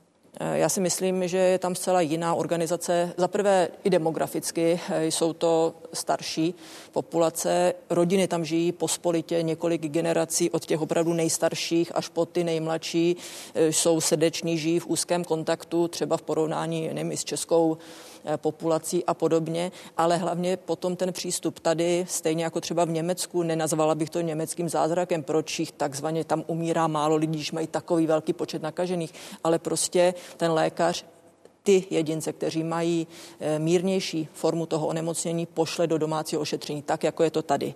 A hospitalizováni jsou ti pacienti, kteří potřebují tu zdravotní péči opravdu. Nezahltí se ten systém zdravotní všemi, tak jako to udělali v Itálii, kde ve výsledku potom ti lidé jsou tam pelmel, eh, méně nemocní, více nemocní a teď ten lékař opravdu je postavený před to, teď ke komu se přiblíží víc, míň a tu péči poskytne. Takže to, to si myslím, že je zásadní s lékařskou rovně. etikou, kterou přednáší Marek eh, Vácha na lékařské fakultě nebo na lékařských fakultách Univerzity Karlovy. Eh, ta koronavirová pandemie, Marku, v čem je především výzvou pro lékařskou etiku? Uh, doufejme, že nebude.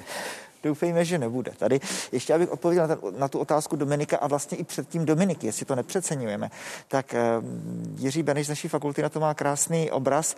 Je to podobně, jako když točíte volantem auta, ale ty kola zareagují za 14 dní a my nevíme, kam ta silnice se bude točit za těch 14 dní, takže my nevíme, co s tím virem třeba udělá to jaro. Když jsme tady slyšeli o hemophilus influenze, tak, tak doufáme, že až přijde jaro a léto, takže právě tady ty oportunní infekce tady nebudou, takže ten virus zřejmě nebude tak škodlivý. Eh, říkám, že doufám, že to nebude pro lékařskou etiku výzva, protože eh, zatím když kdokoliv onemocní, tak pro něho máme lůžko. Eh, například, když, nebo když je třeba řetězová havárie kdekoliv v České republice, na to jsou výborně vymyšlené algoritmy, rozvezeme helikoptérami, sanitkami do přesně určených nemocnic ty naše uh, raněné. No a můžeme se dostat ale do situace, v jaké je teď Itálie, to znamená, že těch eh, nemocných je víc, než těch lůžek. A pak musíme udělat takzvanou triáž, rozstřídění, koho budeme a koho nebudeme léčit. To je obrovská výzva lékařské etiky. Jedni z prvních s tím přišli Izraelci. Arabský terorista se vyhodí do povětří v izraelské restauraci a co má dělat první sanitka? tak eh, chodící raněné nechá být, začne ošetřovat otevřené zlomeniny, předtím můžou vykrvácet a ty nejtěžší případy nechá být. Jo? To znamená, obecně řečeno, nás už nezajímá pouze diagnóza toho pacienta, ale nás začne zajímat i prognóza toho pacienta. Zda ten čas, který do něho investujeme, bude investován smysluplně. To, co zná potom armáda z polních nemocnic, když přijde eh, po nějaké bitvě příliv raněných, tak ty chodící raněné necháme být, beznadějné případy taky necháme být a investujeme do těch, u kterých to má smysl.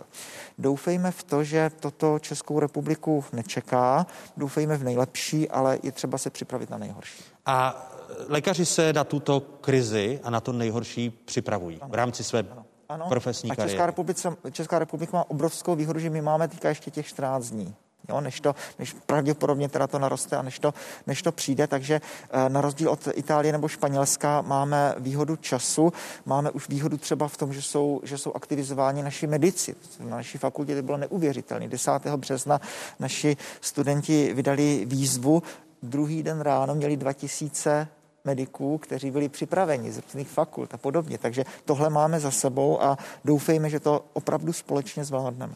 Umění má mnoho funkcí a působí na nás hned na několika úrovních. Na kterých? V první řadě umění ovlivňuje naše tělo. Může podněcovat smyslové orgány, vést k napětí, ale zároveň i k uklidnění, působit na náš oběhový systém nebo dokonce biorytmus. Z psychologického hlediska slouží k poznávání, vyjadřování, odreagování, ale i formování člověka. Může mít i výchovný vliv, motivovat nás a zároveň působit i terapeuticky. Umění nás také zbližuje s dalšími lidmi, vede k identifikaci a je předmětem komunikace. Bývá rovněž součástí společenských aktivit, třeba tance.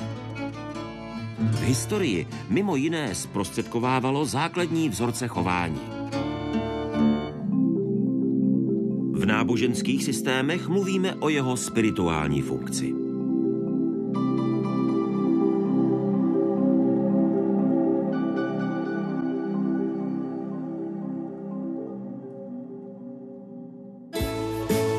Sledujete speciální vydání měsíčníku Fokus Václava Moravce na téma Nebát se.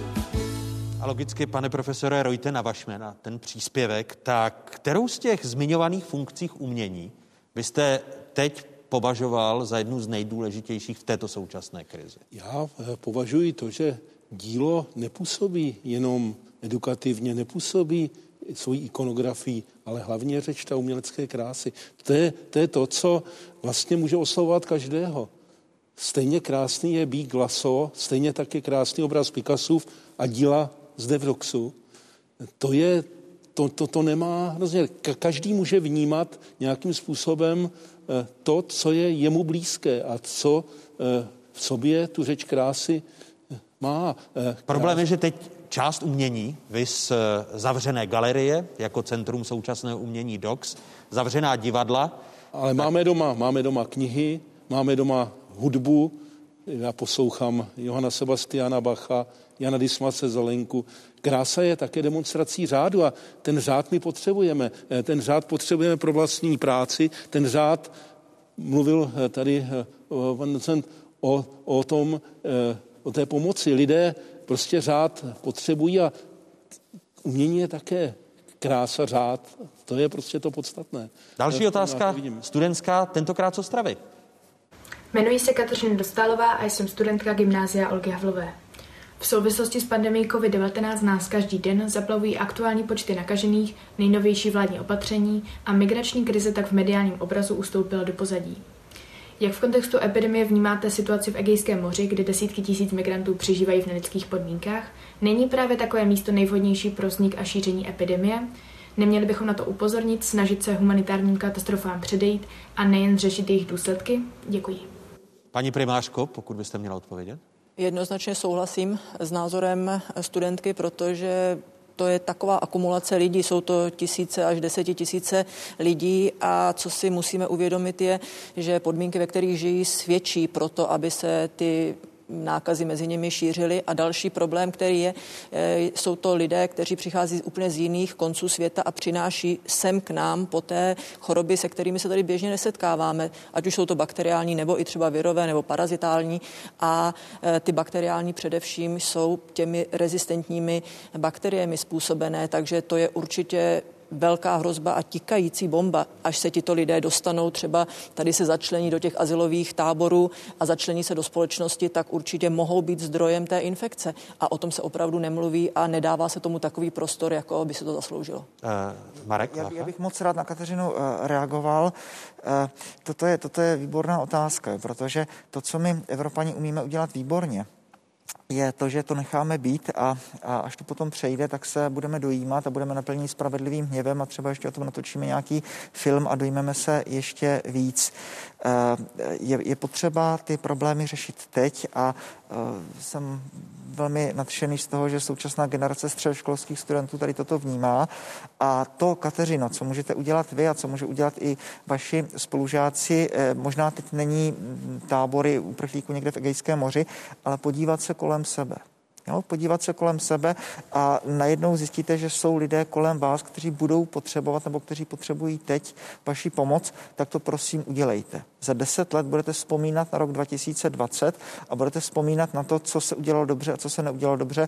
Moc prosím, teď je ta chvíle, abyste pomáhala možná ne uprchlíkům nebo imigrantům, ale těm lidem, které máte ve svém bezprostředním okolí a dělám si velkou naději eh, v to, že, že to skutečně ten náš národ dá dohromady, že najednou se ukáže, že, že, že mládež jako skauti a studenti medicíny a všichni tady ti dobrovolníci, že udělají obrovský kus práce a že to i trochu e, zboří ty bariéry mezi seniory, mladou generací a, a podobně. Takže řekl bych, teď je ta chvíle. Další otázka ze Žďáru nad Sázavou. Kam teď míříme? Hezký večer. Jmenuji se Barbara Sobotková a jsem studentkou Biskupského gymnázia ve Žďáři nad Sázavou. Chtěla bych se vás zeptat, nemyslíte si, že by mohli lidé po zkušenosti s koronavirovou infekcí více využívat preventivního očkování proti jiným virovým onemocněním, například chřipce? Děkuji. Paní primářko, změní se podle vás náš přístup k těm, k těm preventivním opatřením, jak se na to ptá Bára? Já si myslím, že to bude jenom ale na krátkou dobu. Jestliže teď pod tím dojmem a tlakem eh, se dostane na trh vakcína, která už víme, že se experimentálně různé druhy vakcíny testují a zkouší, takže bude-li v krátké době dostupná, tak plno lidí po ní bude volat. Ale až opravdu se ten stav ustálí, tak zase převáží ty negativní názory třeba na očkování, obava z možného poškození z toho očkování a nemyslím si, že je to, že je to správný. Očkování bylo proto tady, aby se ty nejhorší choroby vymítily. Třeba úplně upadlo v zapomnění podíl českých vědců, třeba profesora Rašky, na vymícení neštovic jako jeden z, nebo jediný z Čechů získal genderovou medaili. To je obrovské ocenění právě proto, že přispěl k celosvětové eradikaci neštovic díky zavádění očkování. Takže očkování ten smysl určitě má. A když máme ty očkovací látky, které jsou teď k dispozici, tak bychom je měli využívat maximálně. proč jsme nepoučitelní v té dlouhodobější perspektivě? Že vy říkáte krátce několik let, ale pak opět? To asi možná spíš třeba z historického hlediska, ale myslím, že lidstvo, mě to, mě to připomíná trošku i psa, který, když přijdete domů, tak se těší každý den znova, jako kdyby vás neviděl strašně moc dlouhou dobu a to lidstvo taky má tu paměť krátkou a neumí se moc poučit z těch svých eh, chyb. Pane profesore Rojte? Ano, je to tak. Prostě eh, vždy, když pomine to, to nejhorší, eh, tak se opět věci vrací do starých kolejí, ale právě eh, v té minulosti, když to bylo opravdu častěji, a eh, musíme se ještě uvědomit jednu věc, a my jsme na to tady vzpomínali, eh, předtím rodiny měly třeba 12-14 dětí, ty děti běžně umíraly,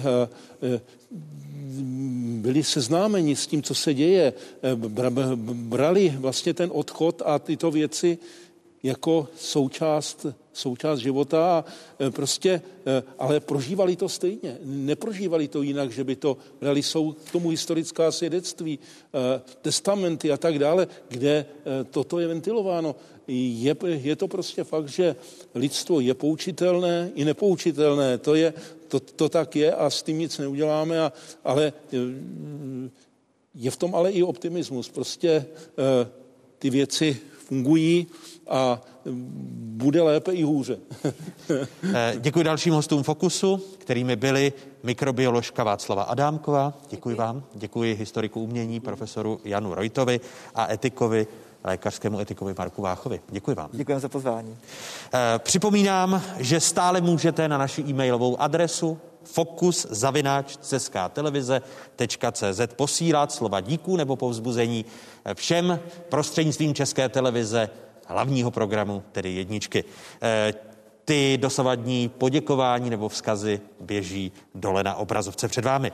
Globalizace. Mluvil jsem o tom v úvodu na margo slov eh, jednoho z izraelských historiků, že globalizace má velké výhody, sounáležitost, pospolitost. Je možné podělit se nejen o vědecké poznatky, o recepty na boj proti nemocem, je možné posílat přes půlku světa léky a je možné také globálně sdílet optimismus a energii, protože jedeme v tom skutečně všichni bez rozdílu kontinentů.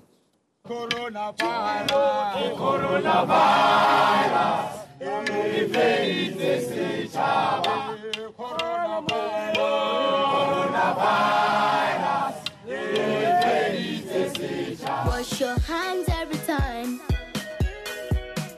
Don't ever shake hands. From mammals. They can cause infection. Stop again. They can chase it away.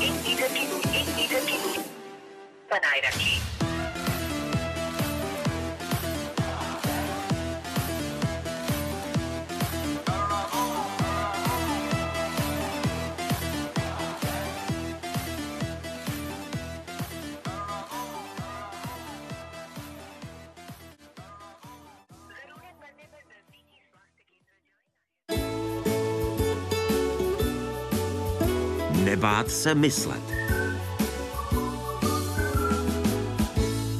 Název třetí kapitoly dnešního mimořádného fokusu, jejímiž hosty jsou eh, psycholog Jiří Šípek, dobrý večer, vítejte ve Fokusu. Zde. Vítám i e, datového analytika, po roce a půl přijal mé pozvání František Vrabel, dobrý, Dobrý večer. večer. Františku. A vítám také ekonoma Tomáše Sedláčka, dobrý večer Tomáš. Děkuji za pozvání. Pane profesore Šípku, název této kapitoly vedle nás, nebát se myslet. Na co bychom podle vás v rámci této krize měli myslet? No, nebát se myslet je takový protimluv, protože myslet je nám zcela přirozené a myslíme, i když nechceme, na vědomé i podvědomé úrovni.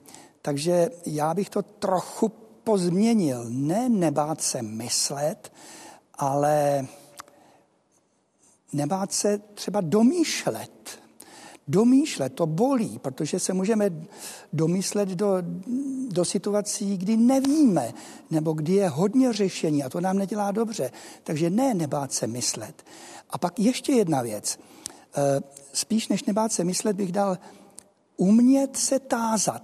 Tady bych vzpomněl slavnou českou filozofku Jaroslavu Peškovou, která říkala, to je to největší umění, umět se zeptat. Zeptat se tak, aby, abych byl schopen na to odpovídat, nebo ten, kdo je dotázán. A to nejsou otázky tak jak, nebo jak bude, ale zcela konkrétní otázky a třeba malé otázky v mém, v, mém, v mém kruhu. Jako například? Jako například, jak si rozmístíme nábytek, nebo co zasadíme na zahradě, nebo kam pojedeme na dovolenou, nebo co s těma našima mladejma, jako kam ho pošleme. Něco, co má řešení, co mě zabere spoustu energie, ale co mě posune, co mě vlastně nakopne, že já myslím, takže to s tím strachem nemá až tak co dělat. Ale pánové mě doplnějí, aby... Umě, umění do, domýšlet si, to je to, co bychom teď měli prohlubovat. Tak To. a nebát se toho, protože můžu zjistit, že, že, že nevím, nebo že se domyslím něčeho, co jsem nechtěl. No v tom nám ale komplikuje množství informací a toho informačního přehlcení, které se na nás v této době eh, valí, Františku. No, ono se tak může jevit na první, eh, na první pohled. Eh, Faktem je ten, že těch informací už jakoby dál neroste, nebo do to množství těch informací ve skutečnosti dosáhlo určitého plato a už, to, už je to několik let, ale máte pravdu v tom, že roste počet informací, které se týkají právě těch zdravotních otázek, pandemie a taky konec konců i těch ekonomických otázek, které se, se s, s tím vážou. Takže například podle našich analýz, tak ten počet, počet zpráv, které se týkají zdraví, od ledna stoupl čtyřikrát. Čtyřikrát? V světovém měřítku. A co se týče ekonomiky, protože ruku v ruce to pak jde s tím, že domýšlíme ty nejhorší scénáře. Podívejte se na paniku na finančních trzích a, a pokles cen akcí. Tomáši. Um, um, tady je opravdu věc, která se těžko domýšlí. Mně se hrozně líbilo, co jste, co jste říkal s tím domýšlením. To je totiž ta nepříjemná, nepříjemná věc, protože člověk musí být konzistentní. Proto tady taky máme vědu, protože věda se snaží nalézat jakési metody, jak konzistentně dojít, co možná nejhlouběji to jde. Já si pamatuju, jsme se byli s kamarády eh, potápět, když to ještě bylo možné a kotva nám zapadla příliš hluboko. Já jsem tam potkal jednoho takového zkušeného mořeplavce, který teda pil rum a měl tu dýmku a byl v pruhovaném tričku a já jsem se s ním konzultoval, jestli se můžu takhle hluboko potopit. A on mě poslouchal a řekl na to jednu jedinou větu, vždycky musí žít tak hluboko, jak to jenom jde. A já jsem si z toho udělal takovou jako celoživotní, celoživotní poučku a na to téma nebát se, myslet před chvíli tady bylo nebát se, nemoci, tak já si to vždycky dělám, moje myšlenková takový trik je, že si to dám do, do protikladu ale my se spíš bojíme moci než nemoci. Jo, ta naše kultura, ta moc bezmocných, křesťanství, ale konec konců i drtivá většina filozofie s, výjimku, s výjimkou ničeho a takových těch mocenských filozofů, ta se spíš bojí moci než nemoci. A taky si myslím, že největší nebezpečí lidstva nespočívá v našich neschopnostech a nemoci, ale v naší moci. To řekl mimochodem hrozně hezky a já jsem říkal, že to nebudu moc použít, když tady je osobně, ale teď tady není, že největší hrůza druhé světové války není, že bychom byli mezi těmi oběťmi, ale že největší strach je, že bychom byli mezi těmi vykonavateli. Takže ten strach sám od sebe, eh, nebo sám sebe, a to nebát se myslet, je zase v tom opozitu nebát se nemyslet, což jsem, jestli správně chápu východní filozofie a meditace, tak o to při meditacích je zkusit se jakýmsi způsobem nemyslet a i to prý je. Eh, takže teď máme mnoho příležitostí i nemyslet. Dokonce ho zastavit. Zastavit vlastně, a suspendovat vlastně tu, tu verbální, verbální označování. No a tím se obloukem vracím k té vaší otázce, že, že jsme v situaci, který žádný ekonom, ani ekonomka, ani ekonomika nikdy nezažili, natož, natož domysleli. Došlo Takže, k černé labuti takzvaně. No, ale úplně totálně černý labuti. No, my ekonomové jsme trénovaní od prváků v tom, jak pozbuzovat ekonomiku a jak ty lidi, aby víc makali a nízký úrokový sazby a různý dopingy. Dro. A teď najednou je zadání úplně naopak. Tak aspoň v téhle době, kdy nesmíme uh, posilovat ekonomiku, tak aspoň posilujme, jsem hrozně rád, že tenhle pořád děláte, posilujme mysl, a, a nemysleme, taky se člověk může vybírat, na co myslí. Že? Jestli bych mohl navázat na no, tebe, A já pak na to máš. Už na sebe navazujem. tak když si říkal, že myslete člověku jak vlastní, samozřejmě, že je, ale eh, moderní technologie a některé ty aplikace, především sociální sítě, eh, lidem berou pozornost a lidé čím dál tím méně přemýšlejí. A to je, to je velké nebezpečí, které tady existuje a vytváří vlastně předpoklad k tomu, aby byl někdo schopen v obrovském měřítku manipulovat veřejným míněním. Jiří, vy jste No jo, no. Já bych, já bych zapomněl tam na Tomáše, jsem chtěl, eh, vyslovil konzistentní myšlení. To mě připomíná, že před stolety žil slavný psychiatr Eugen Bloiler a ten razil termín disciplinované myšlení. Ono to bylo zhruba to samé, ale on říká, že disciplinované myšlení se vyznačuje eh, logikou, důkazy, nějakou strukturou, o kterou se můžeš, můžu myslet. Ne nějakými pověrami nebo informacemi, které nejsou ověřené. A že to, co nám chybí, je disciplinované myšlení. On to, on to psal pro medicínu, ale já jsem přesvědčený, že to platí všude. Hmm že to nás může chránit, disciplinové myšlení. A k tobě jsem to zapomněl, takže... No ale e, i o vás obrovský zájem od e, středoškoláků, z řad studentů, studentek. E, míříme do Jíčina na Masarykovu obchodní akademii. Dobrý večer do studia. Mé jméno je Andrea a studuji na Masarykově obchodní akademii v Jíčině. Jelikož tu jsem už čtvrtým rokem, tak bych se jménem maturantů chtěla vás zeptat, co byste nám doporučili, nebo spíše čím bychom se měli řídit, abychom nebyli zbytečně zahlceni a občas i zmateni velkým množstvím informací, které proudí denodenně v médiích.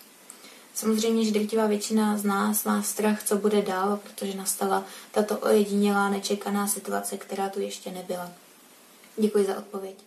Začněme panou, panem profesorem Šípkou. No, tam jsou takový, já jsem tam zacítil takové dvě témata jednak eh, ten strach, že má a potom eh, co dělat, aby nebyli zahlceni. Takhle nějak to bylo. Že? Jsou ty jsem, sociální sítě, jako to mluvili jsem, František, zahlcení informacemi. Jestli jsem to, jestli jsem to rozuměl. No, eh, ten, k tomu strachu. Mm, strachu se mm, nevyhnu. Strach je přirozená, je to logicky přirozená věc. Jediný, co můžu dělat, je paradox, je vzít ho za partnera postavit si ho jako partnera a, na, a, ozvat, a nazvat ho, vlastně s ním pateticky trochu mluvit, tedy uznávat ho, že existuje. Nejhorší je, nemám strach, neexistuje a přitom on mě drtí. E, takže pojmenovat ho e, a tím, jak ho pojmenuju, vzpomeňte si na tu pohádku, že když se pojmenuje nějaká příšera, tak ona ztratí sílu. Už nevím, z jaké pohádky to bylo. Tak tady je to vlastně potažmo taky. Já ho pojmenuju, mluvím s ním A protože řeč se je, je, to je zázrak, řeč se vyznačuje tím, že ona má nějakou gramatiku. Já nemůžu mluvit, dávat slova libovolně za sebe. Ona má gramatiku, ona má strukturu a já, to je takový hřebínek, který pročesává myšlení, řeč. Tak já, když něco dotáhnu do oblasti řeči a tu používám k označení, tak vlastně třídím. A jakmile třídím jevy, tohodle se bojím ho víc, tohodle méně, tohodle ještě méně, tohodle pohladím, ten je maličkej, tak, nes, tak se přestávám, přestávám být tím, tím, tím objektem toho strachu. A já jsem ten, který také diriguje. Já neříkám, že se přestanu bát, ne. Ale já jsem partner a já už to mám víc na háku. Tak to je té první části. A to, by, to byla ta první část otázky a teď ta druhá. To jsem zapomněl. Abychom nebyli zbytečně zahlceni a občas i zmatení velkým množstvím informací, které se... No jestli mohu, ano, k tomu strachu, protože se no. tady skloňuje celý večer, tak um, on existuje strach a strach a ten skutečný strach, eh, který naštěstí uh, mohl zažít jenom uh, málo kdo z nás, Eh, tak eh, to je ještě úplně o něčem jiném. A protože já jsem bývalý horolezec, tak eh, my jsme měli takové rčení, že nejhorší je, strach, nej, nejhorší je smrt vyděšení.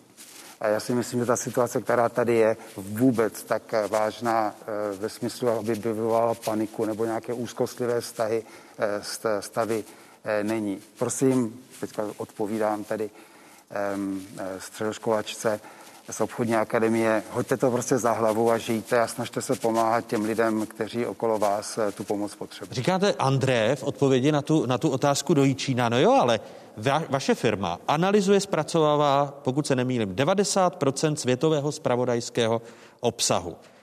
Jak tedy zprávy filtrovat? Právě v doporučení na tu otázku, kterou jsme od Andreje slyšeli. No, já jsem v té výhodě, že za nás to dělá, dělají stovky serverů, které to analyzují automaticky. A na mě potom nakonec vykouknou jenom ty zprávy, které jsou skutečně eh, důležité a, a mají informační hodnotu. Eh, ten, snad ta rada by mohla být ta, eh, nenechat se zahltit těmi informacemi. My jsme pádny svého vlastního života. A věnovat tomu jenom určitý malý čas během dne, snaží se soustředit eh, na to, aby nedostával ty informace jenom z jedné strany nebo jenom z jednoho zdroje, ale třeba ze tří, ze čtyř, z pěti, ale už ne z dvaceti nebo z třiceti. Ehm, a pokud a snažil se vyhýbat eh, těm zdrojům, které a oni se poznají na první pohled, že mají bombastické titulky. Apelativnost, a, a, apelativnost A že, a že především oni se snaží vybudit v těch čtenářích strach protože to je ta nejstarší emoce, jak jsme dneska během, eh, během večera tolikrát slyšeli. A to je to, co táhne tu pozornost a co zvyšuje sledovanost. Jak se, jak se Tomáš Sedláček brání tomu informačnímu přehlcení a potlačuje to kritické myšlení, o něm se tady také bavíme? Um, mně to disciplinované myšlení přijde o hodně lepší než to slovo konzistentní, který jsem použil já, protože teď si uvědomuju, že i ty nejkonzistentnější filozofové typu Wittgensteina a, a Whiteheada a další se stejně nedopracovali e, pořádně, e, nebo Gedla, když vememe, tak ani matematika nedokáže být vlastně kompo, eh, kompozitní, konzistentní, konzistentní úplně, hmm. ale umí být nápomocná. E, nám naše učitelka, nebo moje učitelka matematiky, která byla teda velice moudrá v Dánsku, říkala, že nejlepší způsob, jak číst knihu, je ne takhle, ale takhle. Mít jí tím hřbetem eh, k sobě. To znamená přečíst si něco a zamyslet se nad tím. Já třeba knížky čtu, takže si přečtu obsah, pak ji dám takhle a přemýšlím si, co, co by se tak o tom dalo říct. A pak nejsem úplně sveden tím autorem, který si se mnou může skrze lingvistický triky, který, který určitě ovládá, vést kam chce. Takže, takže e, předpřemýšlet a e, já nemám dodat co k tomu, co jste řekli. Já si třeba dávám, byť normálně jsem velkým konzumentem zpráv, tak teď si dávám dva 15-minutové bloky denně. Víc pro... ne. Víc ne. Problém těch našich tlačítek je, že jsou nekoneční. Jo. V tom se opravdu člověk, člověk dokáže snadno utopit a e, nenechat bych poradil našim milým studentám a studentkům nenechat si tu, eh, tu karanténu protéct prsty. Tohle to se v životě nikdy nestane. Je to do jisté míry, když to zase trošku přeženu, sen mnoha filozofů. Eh, a I Komenský tady u nás známý přece hovořil o tom, že to kvaltování toliko pro hovada eh, dobré jest. A to mimochodem říkal pro společnost, která tím kvaltováním opravdu jako si mm, jídlo a živobytí. To byla chudoučká společnost. No, ale my na to kvaltování jsme zvyklí, vždyť to je přece náš životní styl. A teď si s tím nevíme poradit, protože nekvaltuje. A hrozně hezky je to teď vidět na všech ulicích všech měst, mm. jak ty tramvaje jedou dál, mm. ale už v nich nikdo není. Mě to připomíná hororový záběry z těch lunaparků, který fungují, jako světýlka blikají, e, ruské kolo se těší, strašidelný dům straší, ale není tam nikdo, kdo by to konzumoval. A takže pro myslejícího člověka, což je každý z nás, je to, co se děje dneska ve světě, něco tak neskutečně zajímavého, že já, já, já, já při každou, každý chvíli mě napadá, že, že to v žádném proroctví nebylo, že by se celý svět takhle zastavil. A k tomu útěku, a, a taky člověk často podle mě dělá velký chyby, když má takový to fear of missing out, jo, že se prostě, a to teď nemáme vůbec nikde. Všechny hospody jsou, když to řeknu blbě, zavřený, nejen v Praze, že by si člověk odjel do Brna nebo do Liberce, nebo do Berlína, nebo do New Yorku, nebo do Amsterdamu, nebo já nevím, do Sydney. Všude ani na těch nejlepších večírcích v New Yorku, na těch 20. tisících patrech se neděje párty, na kterých byste nebyli. Jo? Takže to je vlastně hrozně zajímavý filozofický spočinutí a využil bych to k tomu, když už nás teda ten svět nutí vykolejit z té rigidity nebo z té struktury nebo z toho zajetého. To vykolejení mimochodem není do neklidu, ale je to vykolejení do klidu. Takže já doporučuji všem, ať to čtou, čtou symbolicky a, a, a nalézají v tom zajímavé Na tomhle věci. místě ta situace pro tebe jako pro filozofa může být potěšující. Já vím, že tě chytám trošku za slovo, ale jsou, je prostě spousta lidí na po celém světě, kteří nejsou vůbec v klidu. A jsou to ti, kteří stojí v první linii, ať jsou, tě, ať jsou to lékaři, ať jsou to prostě záchranáři. Eh, A konec konců i ti, které bychom měli eh, v současné situaci podpořit, a to jsou ti, kteří přijímají ta rozhodnutí. Hmm. A, a my, kteří jsme někdy něco řídili, tak víme, že ta odpovědnost, která je s tím spojená, je skutečně vyčerpávající. A, eh, a je to mimořádná zátěž pro ně. Takže jenom bychom... Já se omlouvám, je tady Že- že opravdu na ty- část společnosti, že jsme jako na- asi, které jsou hrozně přepracované a myslím si, že je na čase jim pomoct, ale pro většinu společnosti je to spíš vykolejení do tadyhle toho zvláštního nuceného klidu. Další otázka pro naši závěrečnou trojici Fokusu. Otázka z Opavy. Dobrý den, moje jméno je Ivana Varišova a jsem ze Sleského gymnázia v Opavě. Zajímalo by mne, kdy nám informace pomáhají a kdy naopak začínají vyvolávat paniku a negativní emoce. Dále pak by mne zajímala hranice mezi tím. Pane profesore, Já, k tomu druhému, jo, chce- bych se k té druhé části... kde je ta hranice? Eh, no, hm, já jsem chtěl zareagovat, a myslím, že na Františka ono se to hodí, eh, k tomu strachu, že nejhorší strach je ten, který nemá jméno, a o tom jsem se už vlastně zmínil, a ze kterým nemůžu nic dělat. To, je, to jsou nejstrašnější kombinace, tak jsem někde jsem to přečet, než jsem tak chytrý.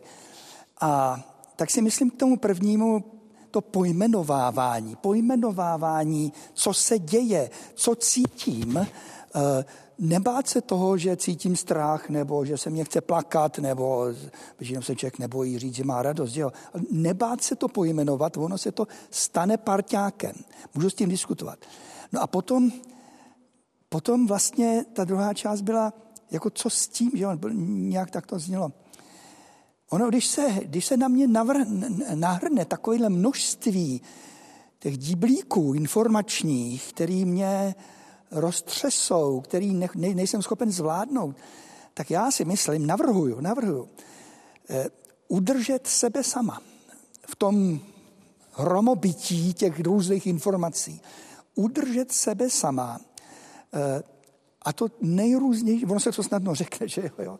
No, informační hygiena. Tomáš eh, tady popsal praktický příklad dvakrát 15 minut. No a já bych dal Víc ještě ne. další takové drobnosti, které jako můžeme všichni. Eh, Třeba to, že, eh, protože on ten strach je podobně jako úzkost, vytvoří krunýř. Všichni víme, když máme strach nebo úzkost, že oh, nemůžeme pořádně dechat, že jo, si, sup, jde, nás, jde z nás pára, tak všichni jsme stuhnutí. Tak s s tímhle něco udělat. Co? dobře, pohyb, jako jo, Tomáš jezdí na tom kole, výborná věc, já bych z toho spadnul. Eh, pohyb. Lidi kejvou, málo kdo to dělá. Eh, udělat třeba 7 tisíc kroků za den, jako ježiši, to není to moc. Takže pohyb. Za druhý, eh, taková drobnost, jako změnit, když žiju v nějakém bytě, drobně si měnit míst, stoličky, stůl nebo to, co z knížky přerovnat. Všechno to, co mám v tom bytě, to je o mně. To jsem já. Tak to očistit, přerovnat. A pak třeba bych si řekl, ale ne, mně se to líbilo tak, jak ten stolček byl tady, já se vrátím. Ale tahle ta dynamika přerovnání a zase třeba návratu anebo nechání, to je o mně. To je o nějakém pohybu vnitřním a vnitřní pohyb to je vlastně zaznění, to jsem já.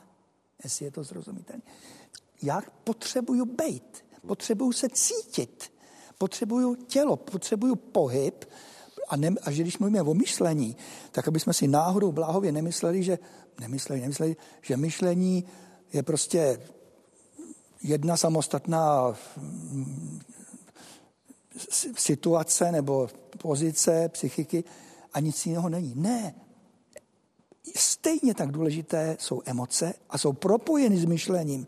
To je naprostá volovina myslet si, že tady je myšlení, tady jsou emoce. Vůbec ne. To je propojení a potom pohyb. Lidský pohyb. Nemusím skákat 2,5 metru do vejšky nebo něco takového. Prostě se třeba zvednout z té židle a chodit a přemýšlet. A to jsem se dostal už docela daleko od té inform, ten no. rozdíl mezi informovaností a přehlcením. No, ale, ale my k těm informacím se znovu vrátíme a k informačním zdrojům. Podívejme se na data. Prostřednictvím online zdrojů a sociálních sítí se ke zprávám dostávají nejvíce lidé ve věku od 18 do 54 let. Informace z nich čerpá více než 80% lidí v tomto věkovém rozmezí. Zprávy v televizi nejčastěji sledují lidé starší 55 let. Televize je hlavním zdrojem informací také pro tři čtvrtiny lidí ve věku 45 až 54 let a pro dvě třetiny lidí ve věkové skupině 35 až 44 let. Mezi těmi nejmladšími si takto zprávy najde jen zhruba polovina. Tištěné noviny jsou zdrojem informací pro čtvrtinu lidí ve věku 18 až 44 let a pro téměř třetinu lidí ve věkové kategorii 45 až 54 let. Zprávy si v nich přečtou nejčastěji lidé nad 55 let. Vyplývá to z průzkumu Reuters Institutu při Oxfordské univerzitě, který oslovil 75 tisíc uživatelů internetu z 38 zemí napříč kontinenty.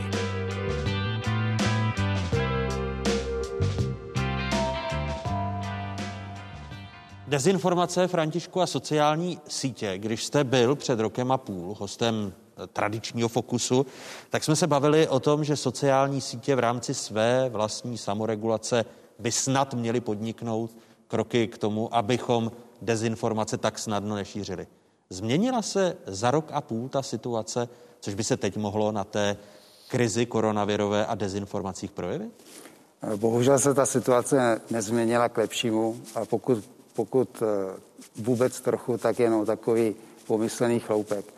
Ehm, to, co stojí zatím, nebo co je zatím problémem, je ten, že sociální sítě jsou postaveny na tom, na, na přístupu, aby nám kradli tu pozornost, abychom přestávali myslet, abychom se soustředili eh, na to, co nám předkládají.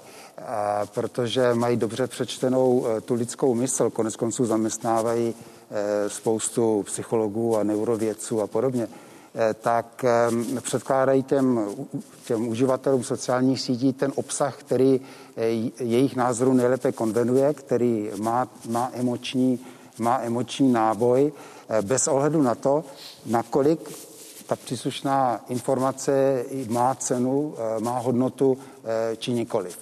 Takže Facebook nám například předestře Eh, zprávu z ekonomie eh, eh, od někoho, kdo tomu vůbec nerozumí, na stejném místě nebo výš, než od někoho, kdo má třeba za ekonomii Nobelovu cenu.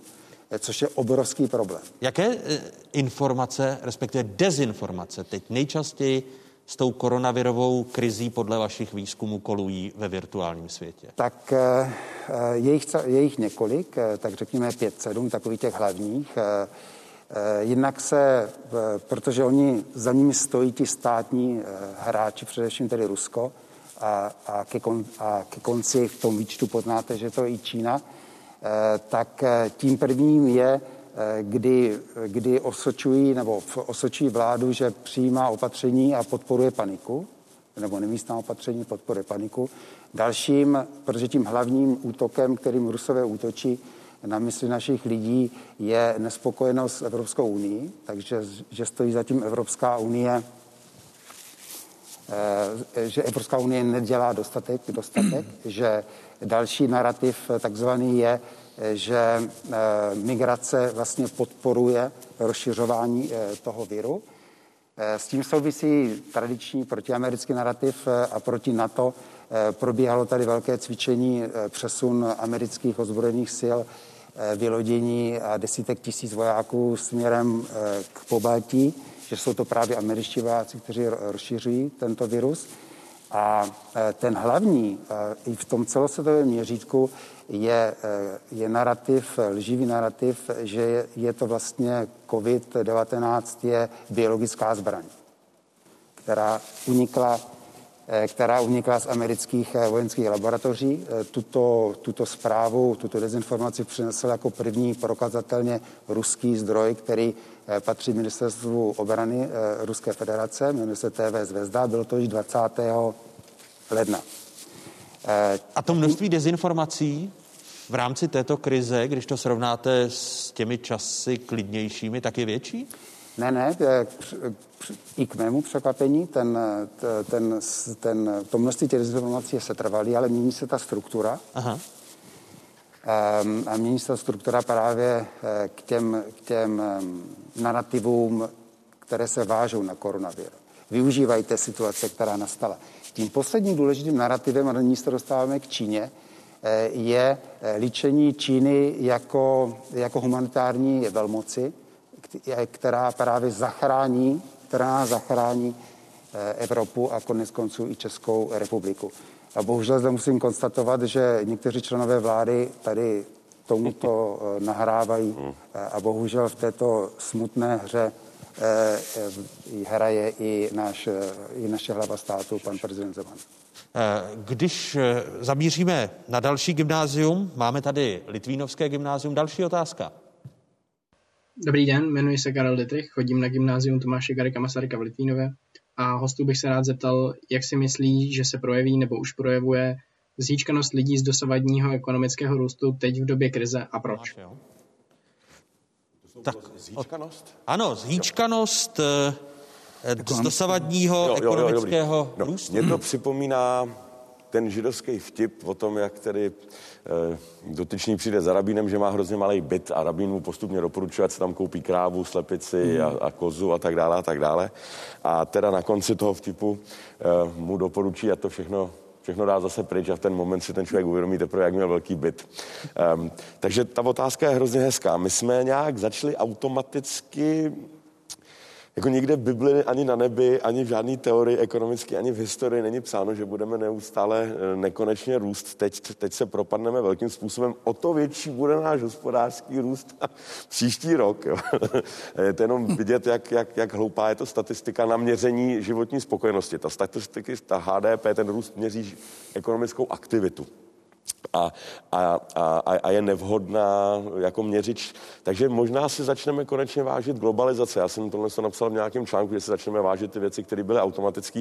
A jeden čtenář mi na to reagoval, no to snad nemyslíte vážně, vážit si globalizace. A tak jsem mu řekl, no tak pane, buďte tak laskav, zkuste teda se udělat takový pokus, rozlídněte se po té místnosti, ve které jste a odmyslete si všechny věci, které nepocházejí z České republiky, anebo víte co rovnou, odmyslete si všechny věci, které nepocházejí z vašeho města mém případě tedy, tedy v Praze, jo, to je z Prahy. A, a těch věcí by tam zůstalo, jestli vůbec něco. Jo. Takže e, začneme, mě třeba začali hrozně chybět turisti. E, najednou ta Praha je zbytečně krásná, protože na ní nemá kdo, kdo, kdo pohlížet, jak se říká. Obdivovat její krásy. Hezky a přesně. A beauty is in the eye of the beholder. Krása není tam, ale krása je, krása je, krása je tady. Takže um, i pro, i tedy, vidím, že je tady hodně ekonomických dotazů, tak studenty nabádám k tomu, zamyslete se, jak strukturovat ekonomiku bez růstu. Já jsem před deseti lety tohle dával jako zadání svým studentům. Zkuste si, řeknu takovou trošku až pornografickou věc, ale už je dost pozdě. Zkuste si představit, že by ekonomika deset let nerostla, jo? že bychom měli prostě nulový hospodářský růst, u, u čehož se všichni ježili chlupy na, na vlasech a všichni dělali rady, že by jako pozbuzovali ekonomický růst. Říkám, ne, prostě deset let nebude, budeme úplně na stejný úrovni, tak udělejte sociální systém, důchodový systém tak, aby to, aby to fungovalo. Jak by fungovaly banky, jo? jak by fungovaly... Jaké, by, jaké byly ty nejinspirativnější odpovědi studentů v těch seminárních pracích? No nic zajímavého tam z toho jakoby nevylezlo, ale to, to, to zadání, já jsem po nich chtěl, jakoby jak, jak jak pracovat s ekonomikou, která je stacionární, to znamená, která jakoby nepodvádí, s tím růstem jde všechno líp, jo. S růstem celý splácí, jo, ten, ten, ten koláč roste, roste, taky není potřeba se tolik hádat o to, jak se o ten koláč podělíme, když furt roste, tak to není tak, tak, to není tak přísný.